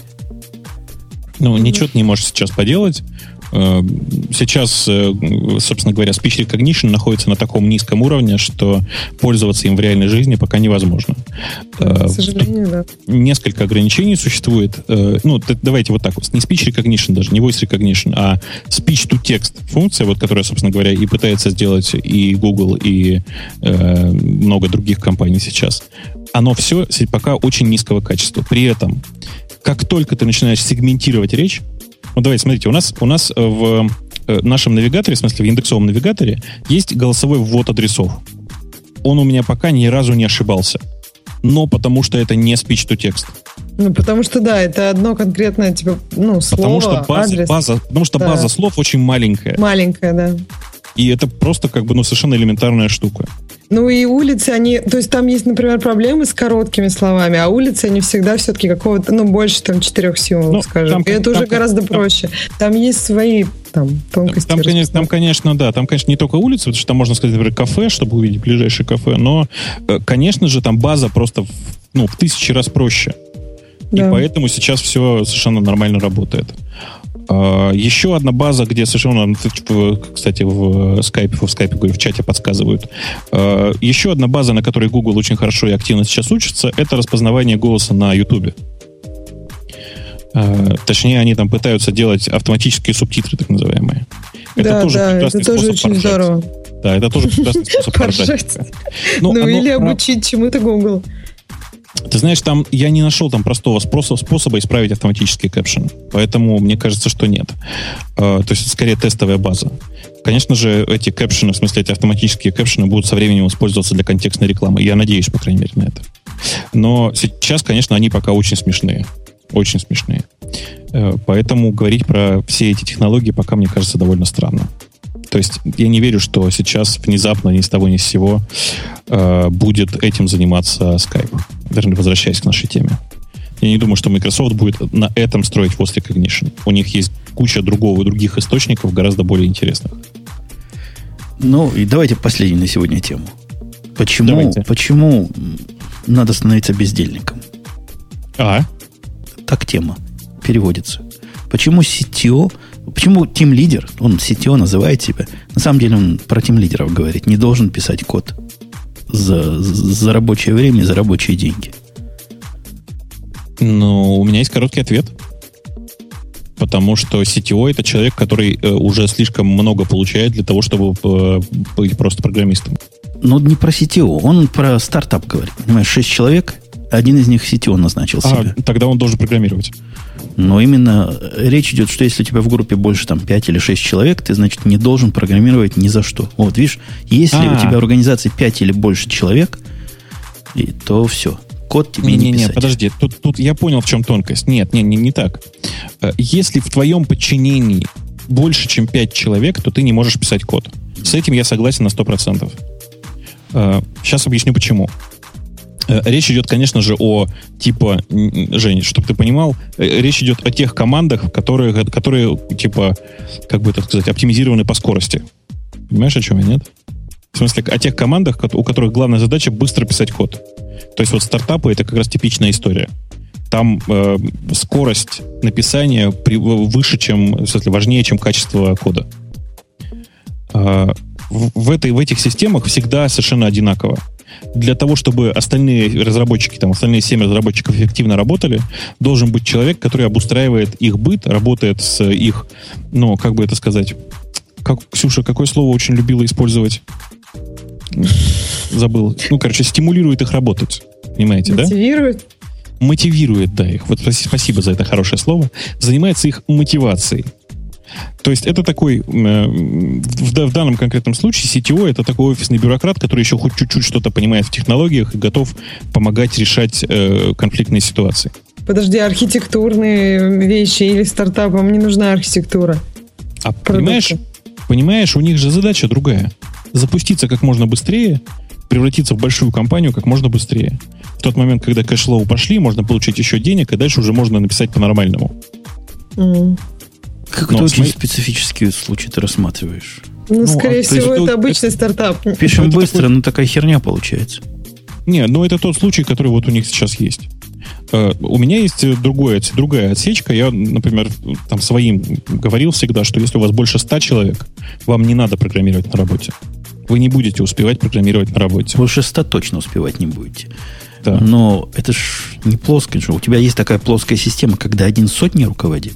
Ну, конечно, нет. На но практике идет... он пятью руководит же, правильно? Ну, пяти, пятью, семью, конечно же. Но это все равно, понимаешь, в ай ти локальных руководителей очень мало.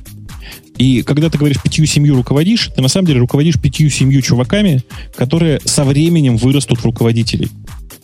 Все это Обычно так. Бывает Все так. это так. Но ты понимаешь, о чем чувак говорит? Во-первых, он привел твой довод, что, мол, слишком много получает для того, чтобы программировать.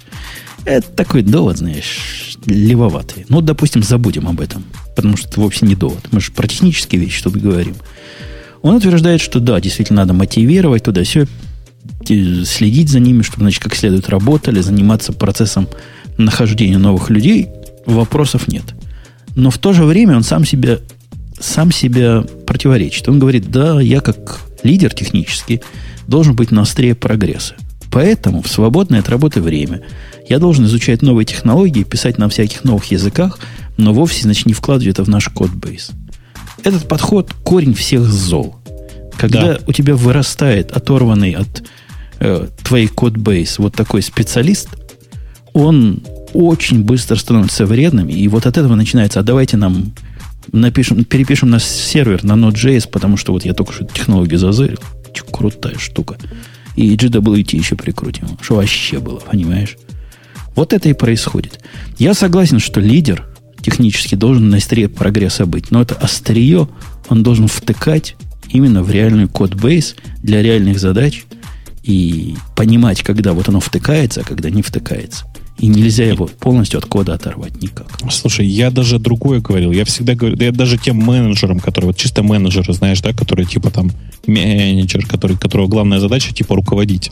Я даже им всегда говорил, что если, чуваки, если вы не вкладываете ничего в код, в смысле, если вы не вкладываете ничего в проект, даже если вы там просто тексты не редактируете, то отношение команды к тому, что вы делаете, сильно падает. Если же технический лидер команды, а это, с моей точки зрения, просто тимлид. Вот семь человек — это тимлид. Если тимлид команды не программирует, он, скорее всего, первое, не в курсе того, что происходит на проекте. Второе, он совершенно оторван от тех технологий, которые сейчас в проекте используются. И третье, те знания, которые он получает в маленьких своих компактных проектиках, никакого отношения к, к продакшену не имеет. Indeed. Мне это кажется, имя что... такое женское? Это по-индийски сказал. Okay. Мне кажется, тут вопрос э, в расстановке приоритетов еще. Просто э, чтобы, ну как, программировать нужно, но не в ущерб всему остальному. Когда, например, этот тимлид э, говорит, что вот, я сейчас не буду там искать новых людей, и, или там не буду ревьюить код, или там не буду делать еще что-то, там общаться со своими подчиненными, а вместо этого просто пишет код для своего удовольствия, то вот, ну, это так же плохо, как не писать код совсем. Может быть, даже хуже. Да не, в общем случае это вопрос приоритета. Возможно, сейчас такой приоритет, что надо вот, вот с этим разобраться, и вот то, что нам мешает запустить версию быстро, как попало, но чтоб работало, важнее сейчас, чем набирать десять новых человек и вводить их в дело. Это вопрос приоритетов. И я считаю, что тимлид, который не пишет, я с Бобуком полностью согласен, он, он вредный. Он не то, что бесполезный. Я буду даже, он вредный. Он становится вредным элементом. Становится вот той самой пятой ногой у пса, который в наших снегах спит, в ваших снегах спит. Угу. Да, снег, снегов у нас просто так много, что можно в них много кого спать уложить. В общем, ересь несет автор, на мой, на мой личный вкус. И у него какая-то обида. Он там рассказывает о ситуации, когда был начальник, пришел к другому начальнику и говорит, я тут за ночь тут все, проблему решил, мы тут ее два месяца били-били. А начальник сказал, ты что делаешь, козлина? Ты лучше... Я... Кто тебе велел этим заниматься? Ты что вообще? Тебя на что поставили? Тебя поставили, чтобы программисты сыты и довольны были. И, в общем, вот такая демотивация произошла в одной из историй, что он упоминал. И вот от этого у него пошел и перекос в сознании. Это мое объяснение психологическое. Но все согласны с ним. Там, если пойти в комментарии, все, кроме, по-моему, одного из комментариев, таки за. Мол, золотые слова говоришь. То есть люди вот... Кон... Это, это знаешь, что мне напоминает, Бобук? Я тебе скажу, что мне это напомнило. Это когда на Хабре обсуждают недостатки российского образования. Ну, конечно. Вот, вот это нет, чтобы в зеркало посмотреть. Вот эти люди тоже нет, чтобы в зеркало посмотреть. Вы хотите, дорогие вот эти поддерживающие, быть бездельниками. И вам нравится, как вы смотрите на менеджеров, не понимая, чем они занимаются, и понимаете, что они ничем не занимаются, с вашей точки зрения, просто деньгу загребают. И вы такими хотите быть, и вот вам оправдание. Вы можете как бы и в технической области немножко оставаться, которая вам нравится, немножко шить, а при этом получать, значит, как, как менеджера и вот так себя вести. Не получится. Или получится, но недолго. Ну, слушай, ну, на самом деле есть старая русская поговорка о том, что на зеркало не щепенять, если лицо сложной формы. Вот, по-моему, это как раз оно, тот случай. Да. Так а что... вот тут, кстати, от нашего любимого анонима пришел важный вопрос. Ответьте, пожалуйста, очень срочно. Нужно ли си ти о покупать эн би эй? эн би эй – это Национальная баскетбольная ассоциация. Зачем его покупать? Нет, диплом, диплом эм би эй покупать. Нужно. В России нужно именно, я думаю, купить. А зачем си ти о? А, ну, может, и нужен. Если серьезный си ти о «Газпрома», например, то как без диплома? Конечно. Да, как тоже, причем покупать обязательно. Там, покупать, то, что, да. Да, аноним-то нас спросил получать, а я как бы сразу просто к нашим к российским реалиям. Да, это, это правильно. Надо, причем в переходе в метро. А то он будет, мне кажется, плохого. Не того образца. Не по ГОСТу. Да. Да. Ну что, на этой оптимистической ноте мы согласны? Согласен. Да, отсыпать Бобука спать, да, согласна. Ура! Выпуск был на тройку начинался, на двойку заканчивался. три три два. Да, и тройку в середине. Ксюша вспомнила. Как-то ты сегодня плохо расходилась. Что-то ты была то ли плохо подготовлена, то ли... Я просто, видишь, два раза пропустила и потеряла форму. Mm. То есть у меня уже как-то... Надо темп таких... набирать, да. Темп, да. Тогда-то мы с тобой вдвоем, у меня была просто отличная форма. Я не могла подвести. А сейчас Бобук меня расслабляет. Бобук, перестань ее расслаблять. Не делай ей массаж. Вот этот массаж, который ты видишь делают в американских фильмах, на самом деле это какое-то неприличное действие. Прекрати этим заниматься во время радио-ти. А я обычно делаю массаж ног. Это вообще очень неприличная штука. Да-да-да, ты помнишь, да, в криминальном чтиве, что бывает. Говорят, он выпал из окна, да. Я пересмотрел, кстати, «Джанго» второй раз. Эпический фильм. Эпический фильм, но оно... По-русски да. его смотреть точно нельзя. Ну, в общем-то, как не, и криминальное не, не, не. чтиво. Только, только, только без перевода, конечно. Нет, совершенно верно. И тут еще такая тонкость, что второй раз его смотреть гораздо лучше, чем первый. Точно, точно. То, То есть, второй раз замечаешь... Идет. Конечно, совсем другие детали замечаешь. Не только гнобление... Да. Надо посмотреть, да. Хорошо. Ты не смотрела? Нет. Иди посмотри. Прямо сейчас. И пока мы не ушли после шоу, еще один важный вопрос. Скажи, а ты операцию «Арго» смотрел, Жень? Вот, которая «Арго» у вас просто называется. Ну, что-то у меня он плохо идет. Я уже два раза пытался. На, по полчаса останавливаюсь. Что-то дальше не идет. Каменный цветок. Надо, наверное, заставить себя. Окей. Okay. Ну, я заставлю. Все-таки, все-таки все говорят, что, что стоит его досмотреть. Хорошо. Да, нет, хороший фильм, правда. Он ничего такой, вполне. Ничего, да. Досмотрим, досмотрим. Да. Ну что, вот на этой рекомендательной ноте, дорогие слушатели, мы с вами прощаемся. Следующий выпуск, как обычно, следующий. Как обычно, следующие выходные. И все будет хорошо. Все будут счастливы. Гиков не будет в следующий раз. Все будет в порядке. Не волнуйтесь. Не бойтесь. Не бойтесь. Приходите. Все, пока. Спасибо, что были с нами. Пока.